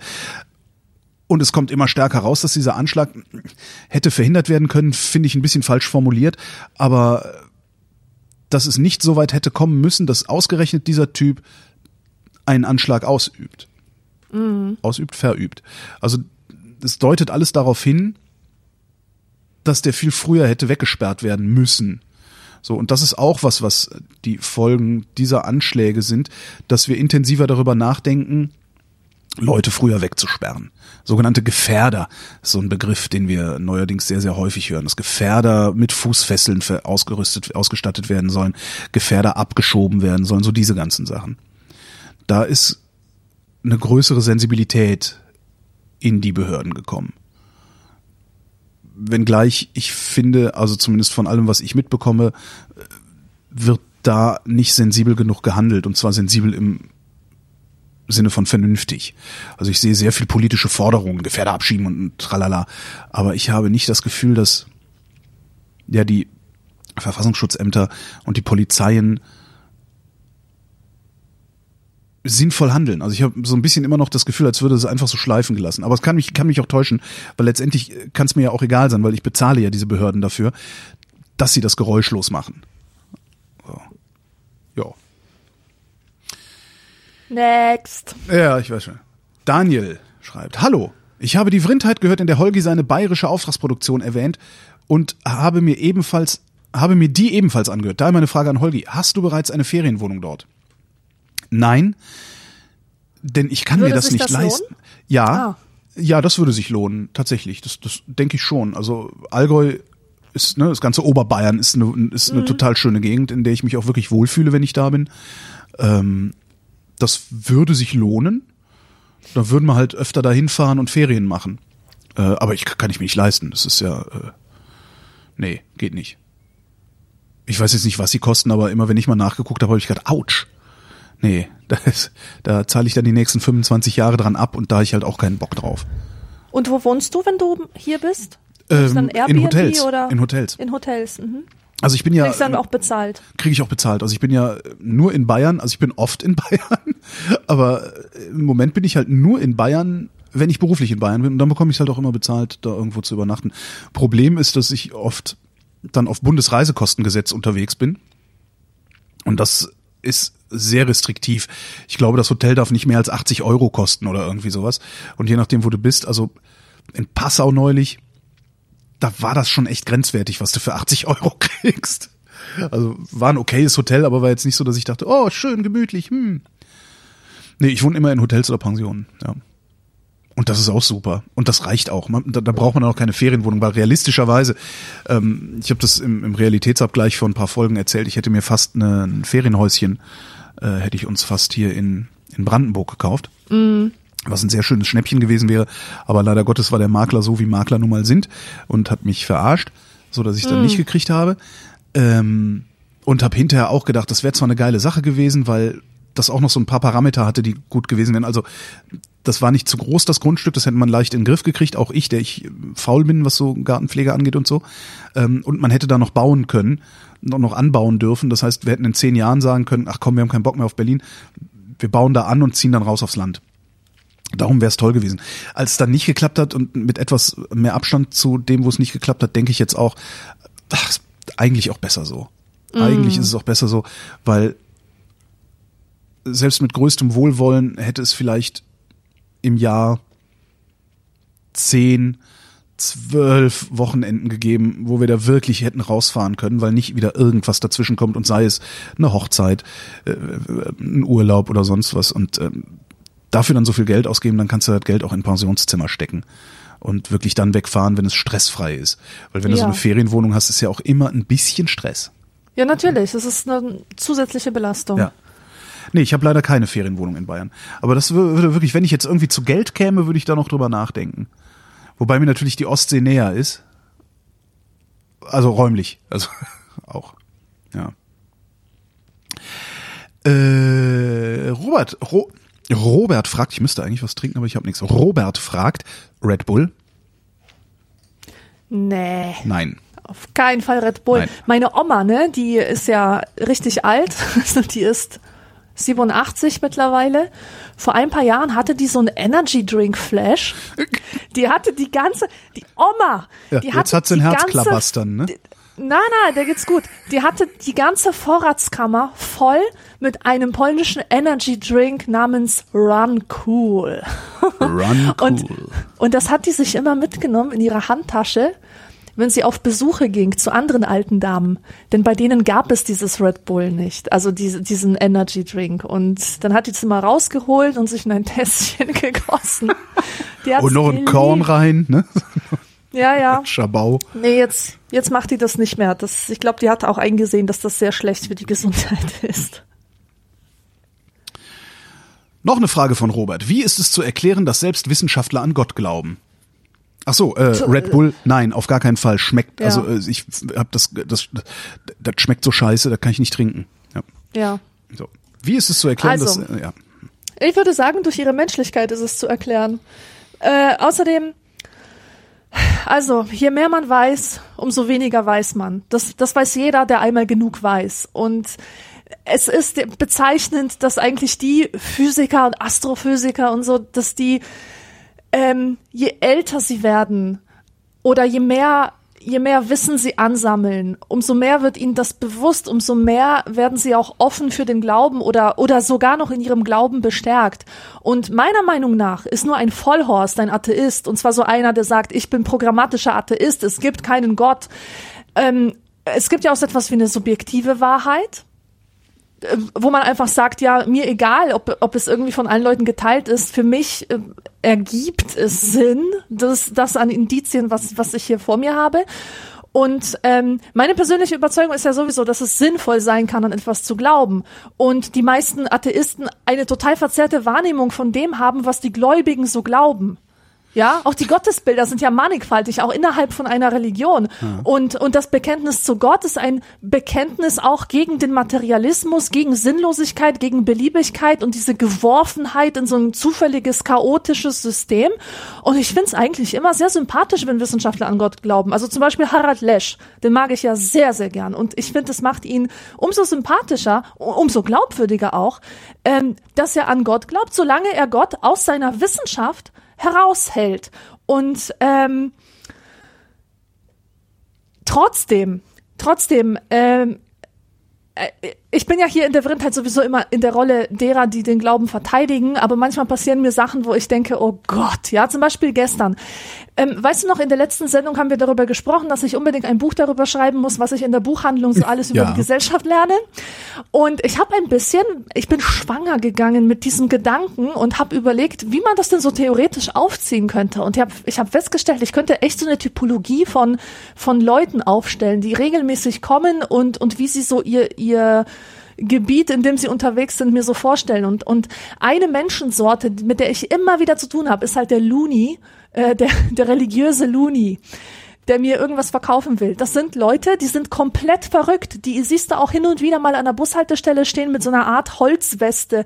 Wie Was? heißt denn das? Was? Weißt du, wenn du so vorne ein Brett hast und hinten ein Brett Ach so, hast. ah, okay, ja. ja. ja. So, und, und dann steht das so, das Ende ist nah, ihr kommt alle in die Hölle, betet und so. Total geil. Und, und gestern war so einer wieder im Laden und ähm, was hat der? Der war schon mal da. Der war bei meiner Kollegin schon mal da und wir haben so ein Buch da oder mal da gehabt, das heißt äh, das Tagebuch der Menschheit. Äh, und es geht in diesem Buch darum, dass die Bibel ähm, eigentlich sich komplett erklären lässt. Und zwar anders als durch göttliche Offenbarung. Mhm. Ähm, da wird Religion erklärt, einfach durch den äh, evolutionsbiologisch, warum der Mensch die Religion erfinden musste, mhm. um, um sich äh, äh, fortzuentwickeln und ähm, und wie halt diese ganzen Weisheiten und und Geschichten aus der Bibel einen nachvollziehbaren Ursprung haben. Mhm. Und als der Typ das gesehen hat, der ist ausgerastet. Wie heißt, wie heißt das Buch? Das Tagebuch der Menschheit. Ah ja. Und äh, der ist ausgerastet, der Typ, und hat äh, meine Kollegin beschimpft und hat gesagt, wenn, wenn wir dieses Buch weiter verkaufen, kommt sie in die Hölle und alle, die hier arbeiten. Und gestern war der, und gestern war der Typ, gestern war der Typ bei mir und der kommt vom Missionswerk. Sagt mhm. er das was? Missionswerk, ich dachte immer, ja, mein Gott, das ist halt irgendwas hat das mit der Kirche zu tun und die missionieren. Das ist halt das, was Kirchen seit Jahrhunderten tun. Ja, hätte ich jetzt auch gedacht, ja. Aber ich glaube, das sind viel, viel schlimmere Loonies. Der hat oh mir jetzt so ein Heftchen zu lesen gegeben. Das Heft heißt, was Sie wissen sollten. Ich habe das gerade vor mir liegen und ich lese dir mal vor ein paar Sätze aus diesem Heft. Und zwar zum Thema okkulte Spielwaren und Freizeitangebote. gibt's da, gibt's da auch Bezugsadressen dabei? Leider nein, aber pass auf. Okkulte Spielwaren und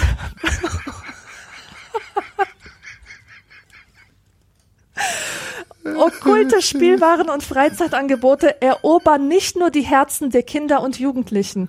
Computerspiele, Playstations, esoterische Literatur, Harry Potter Kult, Mandala malen, Fantasy Reisen, stille Übungen, stehen auf dem Programm.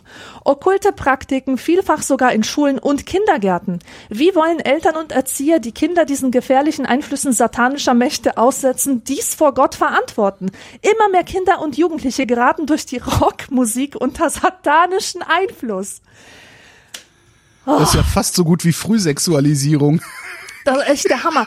Der Hammer. Super. Und es ist, es ist echt der Hammer, vor, äh, vor was wir Sachen, die sonst noch warnen. Dann kommen Horoskope, esoterische Literatur, Yoga, autogenes Training. Alles das ist von den dunklen Mächten in die Welt gesetzt worden genau. und muss von uns verhindert werden. Und du glaubst gar nicht, wie viele es von denen gibt. Wenn es diesen einen Dorf, äh, Looney halt geben würde, der so rumläuft. Das wäre ja in Ordnung, aber ich kenne mindestens fünf Repräsentanten von diesem Missionswerk allein hier bei uns im Stadtteil.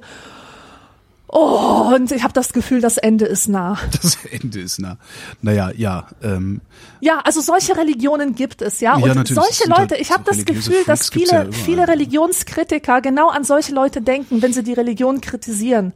Aber es gibt da so viele Erscheinungsformen und, und so viele Grade an Reflexivität auch. ist ganz interessant, ne, dass man das den Christen zubilligt, den Moslems aber nicht, ne? Ja, ja, ja, ja, ja stimmt. Also ich meine, weil letztendlich sind die, die, die Moslems, über die wir uns aufregen, das sind halt auch, das sind genau die gleichen religiösen Freaks, die halt Lärm machen, die in einem Buchladen rumtösen und weiß der Geier was.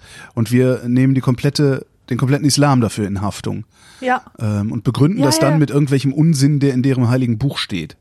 Ja, genau. Und dann Obwohl's- finden wir auch die passenden YouTube-Videos dazu, Genau, die beweisen, dass genau. diese Religion tatsächlich so spinnert ist. Ich bin sicher, dass das mit dem Christentum auch geht. Gut, jetzt äh, Genau. hast du natürlich hier bei uns, zum, hier bei uns zumindest, äh, verüben Christen keine Anschläge. Ähm, beziehungsweise doch, es verüben Christen Anschläge, aber sie benutzen nicht das Christentum als Rechtfertigung für diese Anschläge.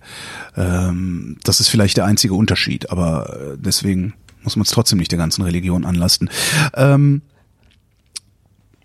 wie ist zu erklären, wie war die Frage, wie ist es zu erklären, dass selbst Wissenschaftler Dass an Gott glauben? Wissenschaftler an Ich Gott glaube, ich glaube, ist auch mal sehr schön, äh, ich denke nicht, dass Wissenschaftler an Gott glauben. Denn ähm, wenn sie Wissenschaft betreiben, haben sie gelernt, einen Maßstab zu benutzen, Sinn von Unsinn zu unterscheiden. Ähm, und Gott ist keine sinnvolle Welterklärung, noch nicht mal ansatzweise Moment, sinnvolle Moment, Warte, Moment. Lass, Es mich, gibt- lass mich kurz Ja. bitte. Was ich allerdings glaube, ist, dass Wissenschaftler einen Gottesbegriff benutzen als Heuristik, um nicht ständig erklären zu müssen, auch sich selbst nicht ständig erklären zu müssen, weil es ist anstrengend, warum sie vor der Eleganz des Universums in Demut sich verneigen. Ja. Das ist, glaube ich, was der also ich unterstelle das Wissenschaftlern. Also bisher sind alle Wissenschaftler, mit denen ich geredet habe, äh, selbst die, die einen Gottesbezug genommen haben in ihren Geschichten und in ihrer Argumentation, haben immer dazu gesagt, das ist jetzt nicht zu verwechseln mit, dass ich hier an eine Schöpfungsentität glaube. Ja, das genau. nicht. Ähm, das ist so mein Eindruck von Wissenschaftlern, die an Gott glauben. Da sind viele dabei, die sagen das, weil es sich auch einfacher durchs Leben geht damit. Ja, du kriegst, einem, wenn du zu einem CDUler sagst, ich möchte bitte diesen Forschungsantrag bewilligt haben, aber ich glaube nicht an Gott, dann könnte es sein, dass der nächste, der einen ähnlichen Antrag hat und sagt, ich glaube an Gott, den er bewilligt kriegt. Das Ja. ist ja auch immer ein Konkurrenzding in der Wissenschaft. Also die muss bezahlt werden und das Geld ist knapp. Das ist das eine. Ich glaube, da ist sehr viel PR dabei. Und das andere ist tatsächlich, dass ich glaube, dass sie, dass sie im Grunde einfach nur damit zum Ausdruck bringen wollen, dass sie vor der Eleganz des Universums Demut empfinden.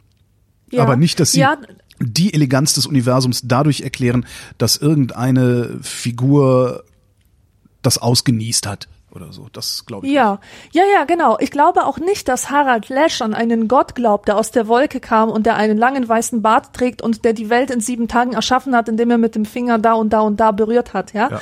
Das glaube ich auch nicht. Der hat eine viel, viel ähm, differenziertere Sicht auf die Dinge. Trotzdem, er ist ja Christ, der sich mit christlichen Werten identifiziert und der auch irgendeine Art von Sinn in dieser christlichen Heilserzählung findet, wie Ja, er aber jetzt man auf muss ja nicht, Alltag man muss ja nicht gottesgläubig sein, um den Idealen des Christentums anzuhängen. Das stimmt. das und deswegen ja- bin ich auch der. Überzeugung, dass viele Gläubige und auch viele Leute, die sie als Christen ähm, empfinden, trotzdem nicht an einen Schöpfergott glauben. Ja. Und eine andere Sache mit den, mit den Wissenschaften ist ja auch noch, dass es so etwas wie methodischen Atheismus gibt. Das heißt, in den Wissenschaften brauchst du die Annahme eines Gottes nicht, um dir irgendwas zu erklären. Und deswegen wird Gott aus dieser Gleichung immer rausgenommen. Ja. Aber was du dann privat halt denkst und fühlst und empfindest, das ist wieder was anderes. Du kannst es vollkommen getrennt voneinander betrachten. Ja, wobei jetzt, äh, ich sehe schon die Kommentare unter dieser Sendung. Jetzt mag man einwenden, dass natürlich auch der Ursprung der Wissenschaft ein Glaube ist. Ne? Ja. Ähm, also es du- ist eine Weltanschauung. Na, eine du gehst nicht, bestimmte. du gehst nicht, oder sagen wir mal, der, der, der Ursprung der Forschung. Also du gehst ja nicht hin und sagst, ich untersuche jetzt dieses Phänomen in einer bestimmten Weise, weil. Und dieses weil ist im Zweifelsfall eine Begründung, ja, weil ich das Gefühl habe, in diese Richtung zu forschen, lohnt sich. Ähm, das ist ja auch schon wieder ein Glaube, was, was Mhm. da passiert. Ne? Das heißt, da, da muss man auch immer wieder ein bisschen differenzieren, also weil sonst wird das so eine, so eine komische Grundsatzdiskussion. Ähm, so ob Wissenschaft überhaupt ohne Glauben möglich ist und so. Das versuchen dir dann vor allen Dingen gläubige Menschen immer wieder überzuhelfen. Ähm, aber muss man anerkennen, es ist natürlich das Gefühl, in eine bestimmte Richtung zu forschen, ist letztendlich ein Glaube. Aber spätestens dann, wenn man in diese Richtung forscht und feststellt, nee, mein Gefühl war falsch, dann fällt man von diesem Glauben halt auch wieder ab. Das ist das, Ja. was religiöse Menschen nicht machen. Die fallen nicht von ihrem Glauben ab. Ja, aber die zweifeln durchaus. Der Aber Zweifel hat ja. im Glauben immer eine Rolle gespielt. Ja, nee. Doch? Ja, nee. Ja, aber das ist auch wieder so ein beliebtes, das ist so eine Ausflucht, die sie dir erzählen. Ja, natürlich zweifle ich, dass der Zweifel, der spielt in meinem Glauben eine große Rolle. Ja, aber du bezweifelst nicht die Existenz deines Gottes. Das bezweifelst du nicht. Du Das weiß bezweifelst ich nicht. Da bin ich mir nicht sicher. Das bezweifle ich. auch schon. Nee, ich nicht.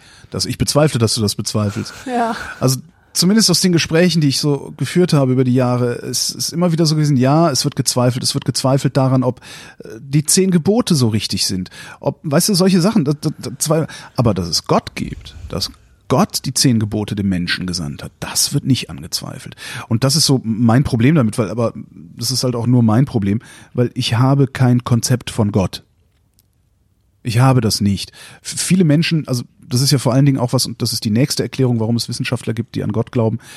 Der Glaube an Gott oder überhaupt an, an, an ja so eine religiöse Schöpferinstanz oder was auch immer, meinetwegen auch an den Geist im Baum, der fällt ja nicht vom Himmel in dich hinein, sondern der wird in dich hinein erzogen. So, du glaubst an Gott, weil deine Eltern an Gott geglaubt haben. In einem Haushalt, in dem Religion keine Rolle spielt, wird aus, aus einem Haushalt, aus, in dem Religion keine Rolle spielt, wird kaum ein religiöser Mensch kommen. Das passiert Das gelegentlich. bezweifle ich. ja, das stimmt. Aber ich glaube schon, dass man aus einem äh, religionslosen äh, Haus kommen kann und trotzdem einen zu einem Glauben findet. Klar, gelegentlich. Aber aus einem Haushalt, in dem Religion Alltag ist, wie auch immer Alltag ist, ja, und selbst wenn der liebe Gott einfach nur so eine Figur ist, die immer mal wieder als Begründung für irgendwas angeführt wird, daraus kommt viel eher ein religiöser Mensch, als dass aus einem nicht religiösen Haushalt ein religiöser Mensch kommt. Und ich komme halt aus einem nicht religiösen Haushalt, das hat bei uns keine Rolle gespielt. Ich bin zwar konfirmiert worden, weil das hat man damals halt so gemacht, ähm, ne, so frühe 80er Jahre. Da war das halt eher so ein gesellschaftliches Ding. Ähm, aber ich habe nie ein Konzept davon gehabt. Ich habe mich immer gewundert. So, was wollt ihr eigentlich von mir? So, wo wollte ich hin? Keine Ahnung. Ja, wie gesagt, also ich, ich habe halt kein Konzept von Gott. Ich habe kein Gefühl, das ich damit verbinde. Ich habe ein Gefühl für die Eleganz des Universums und ich verneige mich auch in Demut davor. Aber Du findest dafür andere Ausdrucksformen, als zu sagen, es gibt einen Gott. Ja, weil Gott für mich dann immer auch so eine allwissende, allmächtige, irgendeine Instanz ist, die irgendwie ein Ursprung ist. Und ich bezweifle, dass es diesen Ursprung gibt. In einem, diesen Ursprung, ne, am Anfang war das Wort, dass es diesen einen Ursprung gibt. Bezweifle ich doch stark. Beziehungsweise bezweifle ich das noch nicht mal, sondern ich habe davon kein Konzept. Das ist nicht, das, die Frage stellt sich für mich nicht. Das ist immer ganz lustig. Aber auch da mit fortschreitendem Alter werde ich gelassener und sage auch gelegentlich so Sachen wie, na, da hat der liebe Gott sich aber gut ausgedacht, ne? Und das ist auch nur eine Heuristik. Letztlich, um zu sagen, naja, guck mal, das ist aber mal schon ein irrer Zufall, weil wenn man bedenkt, dass dieses Haus da hinten steht und dieser Baum da und der Zeppelin und ne, das willst du halt auch nicht äh, dann groß, dann irgendwie äh, groß rum erklären. Und ich gehe auch davon aus, dass die Leute, mit denen ich so im Alltag zu tun habe, schlau genug sind, äh, zu begreifen, dass ich damit nicht meine, dass äh, jetzt gerade der Wille Gottes geschehen ist, nur weil ein Baum umgefallen ist oder sowas. So, äh, wo ist denn da unten steht der Name? Steffen schreibt. Erstens, ich habe eine Frage zu den Themen Gendertheorie und Literatur. Wow. Ui. Seit einigen Jahren verfolge ich Diskussionen und Entwicklungen zu diesem Thema. Begonnen im sogenannten militanten Kreisen hat die genderkorrekte Sprache mittlerweile die Sprache aller Politiker durchdrungen. Einige Neuerungen sind für mich selbstverständlich geworden, wie das Unterlassen von Fräulein. Was ich immer wieder lustig finde, männliche Kellner mit dem Wort Fräulein zu rufen. Die sind dann immer ein bisschen irritiert. Ähm, Fräulein, was ich auch als Mann lächerlich finde. Die konsequente Nennung beider Geschlechter in Reden, liebe Bürgerinnen, liebe Bürger, ist auch in meinen Ohren angekommen. Trotzdem finde ich sie manchmal umständlich. Um Doppelbenennungen zu vermeiden, der Mensch ist ja meist faul, werden neue Wörter wie Studierende benutzt als Ersatz für Studentinnen und Studenten. Für mich klingt das künstlich unnatürlich zwanghaft Ja. korrekt. Jetzt meine Fragen. Findet die genderkorrekte Sprache heute Einzug in die Literatur? Ich habe gelesen, dass in einigen alten Märchen genderkorrekt, dass einige alte Märchen genderkorrekt umgeschrieben worden sind. Was?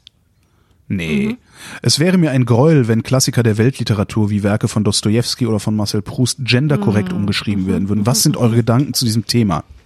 Alexandra, achtest du beim Schreiben eines Romans darauf, keine sprachlichen Genderfehler zu machen? Frage zwei an Alexandra. Ist es für dich beim Schreiben hilfreich, zweisprachig zu sein? In welcher Weise beeinflusst die Zweisprachigkeit diesen Prozess des Schreibens? Der nächste, der so eine lange Mail als Frage schreibt, wird nicht beachtet. Okay. Also die erste Frage war, ob ich ähm, ob die, das gender beachte. ob die genderkorrekte Sprache in die Literatur Einzug Hör mir bloß auf, diese ganze Sache, die tut mir so weh und die ist mir so zuwider. Früher, als ich angefangen habe zu studieren, da habe ich mich total als feministisch identifiziert und habe auch solche sprachkritischen Bücher gelesen und so. Heute hängt mir das so zum Hals raus und ich finde es so falsch und es widert mich an und ich bin wirklich ganz, ganz angeekelt bin ich von, von, von dieser Sprachpolitik. Bäh, einfach nur. Wirklich, für mich geht, ja, Affen, für mich geht sprachliche Eleganz immer vor. Wie wunderbar, dass wir eine Sprache haben, mit der man elegant ein sprachliches Problem lösen kann. Ich will nicht von Studierenden sprechen oder schreiben und trotzdem tue ich es, weil ich dieses diesen gesellschaftlichen Zwang spüre. Und 2012 hatte ich noch die geistige Freiheit, schreiben zu können, dass ich als Kind eine Negerpuppe geschenkt bekommen Ah, habe. die Negerpuppe, ja. Ja, und das ist, was es war. Es war ein Negerpüppchen. Das ist einfach so. Das war kein afroamerikanisches Püppchen Ja. und es war auch kein Püppchen mit dunkler Hautfarbe oder was auch immer. Das war schwarzes Plastik, rabenschwarz. Und es war Und- wahrscheinlich auch so gemeint, wie das Wort Neger Es gemeint war ist. genauso gemeint. Ja, ja, ja, ja, es war genauso gemeint. Also und, herabsetzend ähm, letztlich, ja. Nein, nicht wirklich, weil Okay. nämlich im, äh, im Polnischen heißt es nicht Negerpuppe, sondern Mohrenpuppe. Und ähm, dieser Moor, der hat nicht, der, der ist in seinem Rassismus, das ist in dem Rassismus nicht so stark wie, wie Neger. Ja, verstehe. Und außerdem, Hast du, hast du mal, hast du da mal mit Schwarzen drüber gesprochen, wie, ob, ob das, also wie, ich weiß nicht, ob es in Polen Schwarze gibt überhaupt. Nein, gab es damals nicht. Mich würde echt mal interessieren, wie sehen polnische Schwarze das, wie sehen deutsche Schwarze das? Sehen die auch eine Diskrepanz zwischen den Begriffen Moor und Neger oder sehen die die nicht? Weil ich weiß es nicht. das ich würde mich wirklich ich, interessieren. Ich kann nur sagen, dass solche Diskussionen nur geführt werden können, gewinnbringend geführt werden können, wenn genügend Bürger eines Landes tatsächlich dunkle Hautfarbe haben und wenn ein tatsächlicher Kontakt gegeben ist. Dann sind solche, solche Themen relevant. Aber in der polnischen Gesellschaft, wo wirklich es keine Schwarzen gegeben hat und der Schwarze immer der Exotische war, wo noch nicht mal die Gelegenheit bestand, mit einem Schwarzen zu reden, da gab es auch das Thema Rassismus nicht. Also ich kann mich nicht daran erinnern, dass wir die Schwarzen für Menschen zweiter Klasse gehalten haben, eher umgekehrt. Äh, in diesem Sozialismus war es ja so, dass die Amerikaner, die Kapitalisten, die Bösen waren, weil sie die Schwarzen unterdrückt haben. Ja. Weißt du, und der Wobei das Schwarze ja auch wieder das Bild vom edlen Wilden ist, ne? Selbstverständlich, selbstverständlich. Aber das sind, mein Punkt ist der, dass das alles Dinge sind, dass, über das sich ein sechsjähriges Kind, aus dessen Perspektive ich über diese Negerpuppe schreibe, dass ein sechsjähriges Kind diese Themen und Problematiken nicht reflektiert. Wenn es eine Negerpuppe bekommt und die Tante sagt, hier hast du eine Negerpuppe, dann hat das Kind eine Negerpuppe bekommen. Ja. Schlusspunkt aus. Aber wie Und- erklärst du, wie, wie erklärst du das? Ich meine, immerhin schreibst du ein Buch für ein deutsches Publikum. Es gibt reichlich schwarze Deutsche. Ähm, wie erklärst du oder wie gibst du in diesem, im, im Moment, wo du diese Geschichte schreibst, wie gibst du dem Leser mit, Verzeihung, wie gibst du den Leserinnen und Les dem Leserinnen und der Leser, du weißt schon, den Lesenden, wie gibst du Ich finde diese Konstruktion übrigens auch extrem umständlich, also Ja. bemüht klingt die, den Lesenden, den Studierenden. Äh, Wie gibst du den Lesenden mit, dass es eben, trotzdem es da steht, nicht okay ist, es im Alltagssprachgebrauch zu benutzen, es sei denn, man beschreibt genau einen solchen Umstand, wie du ihn beschreibst. Es ist nicht meine Aufgabe, als jemand, der eine Geschichte erzählt, Okay. das Publikum moralisch zu erziehen und denen zu sagen, wie die Regeln der Gesellschaft sind, wie sie sich äh, verhalten müssen und wie sie über Dinge zu denken haben. Ja. Also so frei muss ich doch bitte schön sein, äh, dass, dass ich das nicht als meine Aufgabe ansehe. Ja? Und zweitens, es erklärt sich aus dem Kontext Ja. dass ich, dass ich, dass es keine ideologische Aussage ist, denn ich lasse ein sechsjähriges Kind sprechen, das offensichtlich über 280 Seiten als extrem naiv charakterisiert wird. Und ich erwarte einfach von meinen Lesern, dass sie das checken. Und, und wenn ich dann so Hate-Mails bekomme von Leuten, die behaupten, darüber gestolpert zu sein und ich soll das ja in kommenden Auflagen bitte ändern lassen, dann kann ich nur den Kopf schütteln. Trotzdem muss ich sagen, bin ich eingeknickt. Ach echt, das heißt, ist Ähm, eine N-Wort-Puppe. Nicht wirklich. Nein, nein, nein, nein, nein, nein. Das Wort ist immer noch in dem Buch drin. Aber wenn ich aus dem Buch vorlese, vor allem wenn ich Kindern daraus vorlese, streiche ich diese Passage.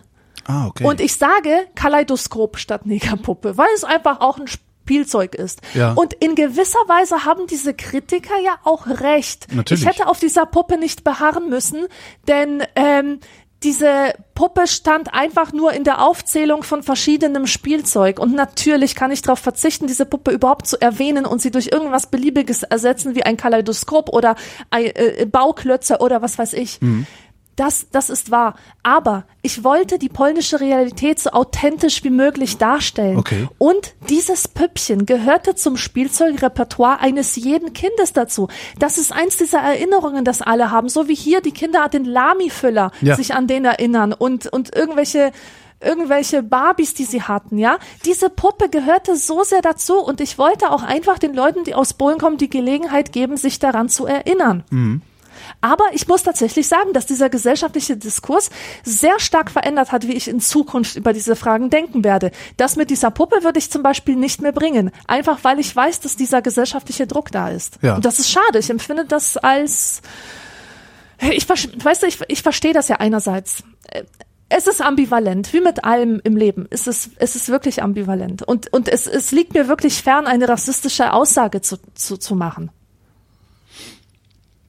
Und äh, ich möchte auf keinen Fall jemanden damit verletzen. Also wirklich, sobald sobald ein dunkelhäutiger Mensch zu mir sagen würde, ich habe mich du- durch diese Stelle wirklich getriggert gefühlt oder verletzt oder was weiß ich, ich würde tatsächlich dafür sorgen, dass es, dass es rausgeht, wenn es ein konkreter Mensch zu mir sagt. Okay. Ja, das ist eigentlich auch das Interessante. Es sagen selten Betroffene was. Das finde ich, also klar, man muss natürlich, muss man auch von denjenigen, die in der Mehrheit sind, also die letztendlich diskriminieren, und zwar strukturell diskriminieren. Das ist ja, im Grunde ist ein bestimmter Sprachgebrauch in der Gesellschaft ja schon eine strukturelle Diskriminierung. Eigentlich muss man auch von denjenigen,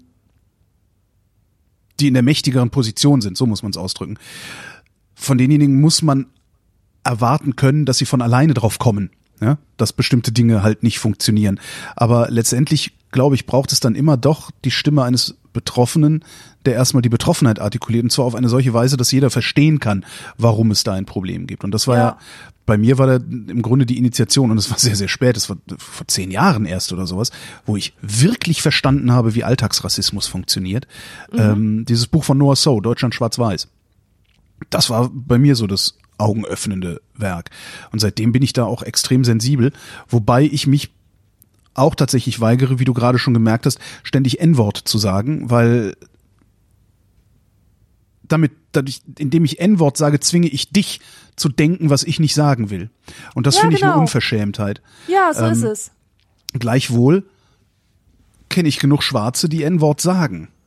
Wobei sie mich dadurch auch zwingen zu denken, was sie nicht sagen wollen. Und ich weiß nicht, ob das, aber auch das muss ich mit Schwarzen diskutieren und nicht hier und, und nicht mit mir. Weißt du, ich, ich weiß finde, nicht, das ob das hat der richtige Weg ist. Es gibt eine sehr schöne Fernsehserie, also beziehungsweise so eine, so eine Amazon-Serie. Hast du Amazon Prime? Ja, hatte ich mal. Ähm, also wenn, falls du da noch Serien gucken kannst, mach das mal. Sie heißt äh, Jean-Claude Van Johnson und ist mit Jean-Claude Van Damme. ähm, und die, die, die Geschichte ist, also Jean-Claude, also äh, eigentlich heißt er Jean-Claude Johnson oder Jean-Claude Van Johnson. Sein Künstlername ist Jean-Claude Van Damme und Jean-Claude Van Johnson ist eigentlich Geheimagent und seine Tarnidentität ist der Schauspieler Jean-Claude Van Damme. So, ist ein bisschen von hinten durch die Brust ins Auge und ne, also die ganzen Film Film äh, Sets und und Einsätze und so, das war eigentlich immer nur, weil er da irgendwelche äh, James Bond esken Sachen machen musste. Das es sind nur sechs Teile, aber es gibt halt einen Teil, da spielt er mit in einem in einer Neuauflage von äh, äh, Huckleberry Finn. Und in Huckleberry Finn gibt es, ähm, ist es Huckleberry Finn? Ich glaube ja. Da gibt es Nigger Jim. Das, ist eine Fi- Huckleberry Das ist Finn. Huck Ja. Finn, ne? Da gibt's halt die Figur Nigger Jim und Ich es hat echt ewig gedauert. Ich gucke sich und denke, worüber reden die die ganze Zeit? Und da hat halt eine Figur mitgespielt, die hieß halt Edward Jim. Das hat, ah. das hat das Ganze, dem Ganzen so eine schöne Absurdität gegeben, dann noch, noch ja. oben drauf. Aber wie gesagt, das ist, glaube ich, was, das habe ich, das ist, glaube ich, nicht zielführend, das unter Weißen zu diskutieren. Ähm, da brauche ich andere Gesprächspartner für, glaube ich. Weil ich werde für mich, ich kann für mich eine Lösung finden, aber es wird immer eine Lösung sein, mit der wahrscheinlich nicht alle zufrieden sind. Und ich hätte gerne eine ja. Lösung, mit der alle zufrieden sind. Ja. Ähm, und die N-Wort-Lösung ist halt eine Lösung, mit der ich nicht zufrieden bin. Und vielleicht, weiß ich allerdings nicht, vielleicht setzt mich das es, auch in das Recht zu verlangen, eine mich auch zufriedenstellende Lösung zu finden. Das Problem ist wirklich, dass versucht wird, das Problem, das gesellschaftliche Problem des Rassismus über die Sprache zu regeln. Und das, das ist ja nicht unbedingt falsch, nicht. oder? Ja und nein, es gibt ja diese diese Untersuchungen, die beweisen, ja, wenn du wenn du halt sagst, ähm, ähm, die Mediziner, dass sich dann alle männliche genau, genau. Ärzte vorstellen und nicht die Frauen, ja das mag ja alles stimmen, aber wenn ich so sehr darauf beharre, zum Beispiel, also was mir wirklich, wirklich wehtut, ist, wenn, wenn diese historisch gewachsenen Wörter, historisch ja. bedingten Wörter aus der Weltliteratur entfernt werden und durch irgendetwas Akzeptableres ersetzt werden. Du meinst Pipi, Pipi Langstrumpf, Pipi Langstrumpf, Negerkönig auf der Südseeinsel? Ja, genau. Genau so was Find meine ich. unproblematisch. Ob, obwohl, bei Kindern ist es vielleicht noch eine andere Sache, weil äh, Kindern wenn man jedem Kind ein, ein reflektiertes äh, Elternteil zur Seite stellen könnte, die mit den Kindern zusammen diese Geschichte lesen und dann gleichzeitig erklären, wie diese Begriffe mal akzeptiert waren und heute es nicht mehr sind, alleine, das wäre ja da, alles da kommt schon da wäre alles wunderbar, aber das funktioniert nicht. Das funktioniert nicht und da kommt das Wort, was ich eben benutzt habe, wieder ins Spiel Heuristik. Und ich finde, daraus den Südseekönig zu machen, eine wunderbare Heuristik, ohne dass da irgendwie was Schlimmes passiert, ohne dass ja, da es, es äh, die Geschichte ja. so stark verfälscht wird, die ja im Übrigen in den Bibliotheken, ja, in der deutschen Nationalbibliothek wirst du stets eine Originalausgabe finden. Aha das war so das, das, das, wo, wo ich dann irgendwie, ich habe auch gedacht, das ist doch eigentlich, ist das doch Quatsch, das ist doch historisch, tralala. Und ein befreundeter Literaturwissenschaftler sagte, das verschwindet ja nicht. Ja, nur weil das ab sofort nicht mehr so, sondern mit Südseekönig verkauft wird, heißt das ja nicht, dass in der Nationalbibliothek nicht die Originalausgabe noch steht. Das heißt, wenn du Astrid Lindgren im Original lesen willst sozusagen, dann wirst du da auch weiterhin die, die, die unkorrigierte oder unredigierte Form finden. Und da finde ich das dann ehrlich gesagt völlig unproblematisch, weil fuck you, es ist nur eine Geschichte. Das ist jetzt nicht irgendwie was, was über Wohl und Wehe des Abendlandes entscheidet. Also, ja. da finde ich, kann man das ohne weiteres rausnehmen. Wie ich du sagtest, nicht, wenn sich davon auch nur einer getroffen fühlt, dann ist das einer zu viel, weil den hätte man vermeiden können. Ja. Ja, aber ich kriege einfach zu viel bei, bei jeder Form von Geschichtsverfälschung und bei jeder, bei jedem Versuch, irgendwie alles vom Schmutz der Sprache zu bereinigen, dieses, dieser Sauberkeits- und Korrektheitsfetischismus, der widert mich so dermaßen an, weil es, weil es äh, unsere Intelligenz beleidigt. Ähm, die Wörter sind ja das eine. Man kann ja die Wörter irgendwie verändern, leicht manipulieren oder so, dass, dass sie, äh, dass sie ihre Angriffskraft irgendwie verlieren. Ähm, aber es gibt ja auch solche Diskussionen, ganze Inhalte aus Büchern zu, ähm, zu verbannen. Äh, wie oft lese ich zum Beispiel ähm, äh, ich lese einen Roman aus den 60er Jahren, 50er Jahren, Amerika, amerikanischer Roman, ja. Mhm. Und da tauchen äh, so Sätze auf wie der Vater will seine Kinder vermöbeln oder es wird halt mit Frauen umgegangen wie in der Serie Mad Men, an der es ja auch sehr viel Kritik gab, weil wie kann man so etwas zeigen, eine Gesellschaft, in der Frauen so schlecht behandelt werden? Ja, verdammt nochmal, weil es den damaligen Realitäten entsprach. Eben. Das ist eine authentische Darstellung der Gesellschaft damals und das darf niemals verschwinden. Nee. Das, das muss gezeigt werden, das muss diskutiert werden. Und das darf nicht aus der Literatur getilgt werden, nur weil das ein paar Leuten, die sich eine idealisierte Welt lieber vorstellen, nicht passt. Das denke ich auch, aber ich habe auch nicht den Eindruck, dass eine solche Tilgung ernsthaft gefordert und diskutiert wird. Also das klingt mir jetzt eher nach so die üblichen äh, Social Justice Wanker auf Twitter, die üblichen 25 Pappnasen, äh, äh, grölen ein bisschen rum und ja, aber die sowieso, haben, also, hab die haben Macht. Weißt du, vor, vor 30 Jahren hätte man die total belächelt, diese, diese Leute, die auf diese Studenten und Studentinnen, Studierende beharren. Man hätte die ausgelacht. Ja. Heute ist das gesellschaftlicher Konsens. Und du glaubst gar nicht, was alles gesellschaftlicher Konsens werden kann, wenn man dem nur genug Zeit lässt und genug äh, die Leute walten lässt. Naja, Also da ich Studentinnen, nicht so Studentinnen sicher und sagen, Studenten, dass also das- das, das Sichtbarmachen von Frauen, also weiß ich nicht, das, das ist ja nun tatsächlich so, dass Frauen in der Sprache unsichtbar sind und dadurch Frauen auch in der Verteilung von Macht ein Stück zu kurz kommen. Ähm, ich weiß, ist das vergleichbar? Also wie, wie würdest du denn rechtfertigen, dass Studentinnen und Studenten nicht benutzt wird? Also dass Frauen in der Sprache Durch nicht Sprach- sichtbar gemacht werden?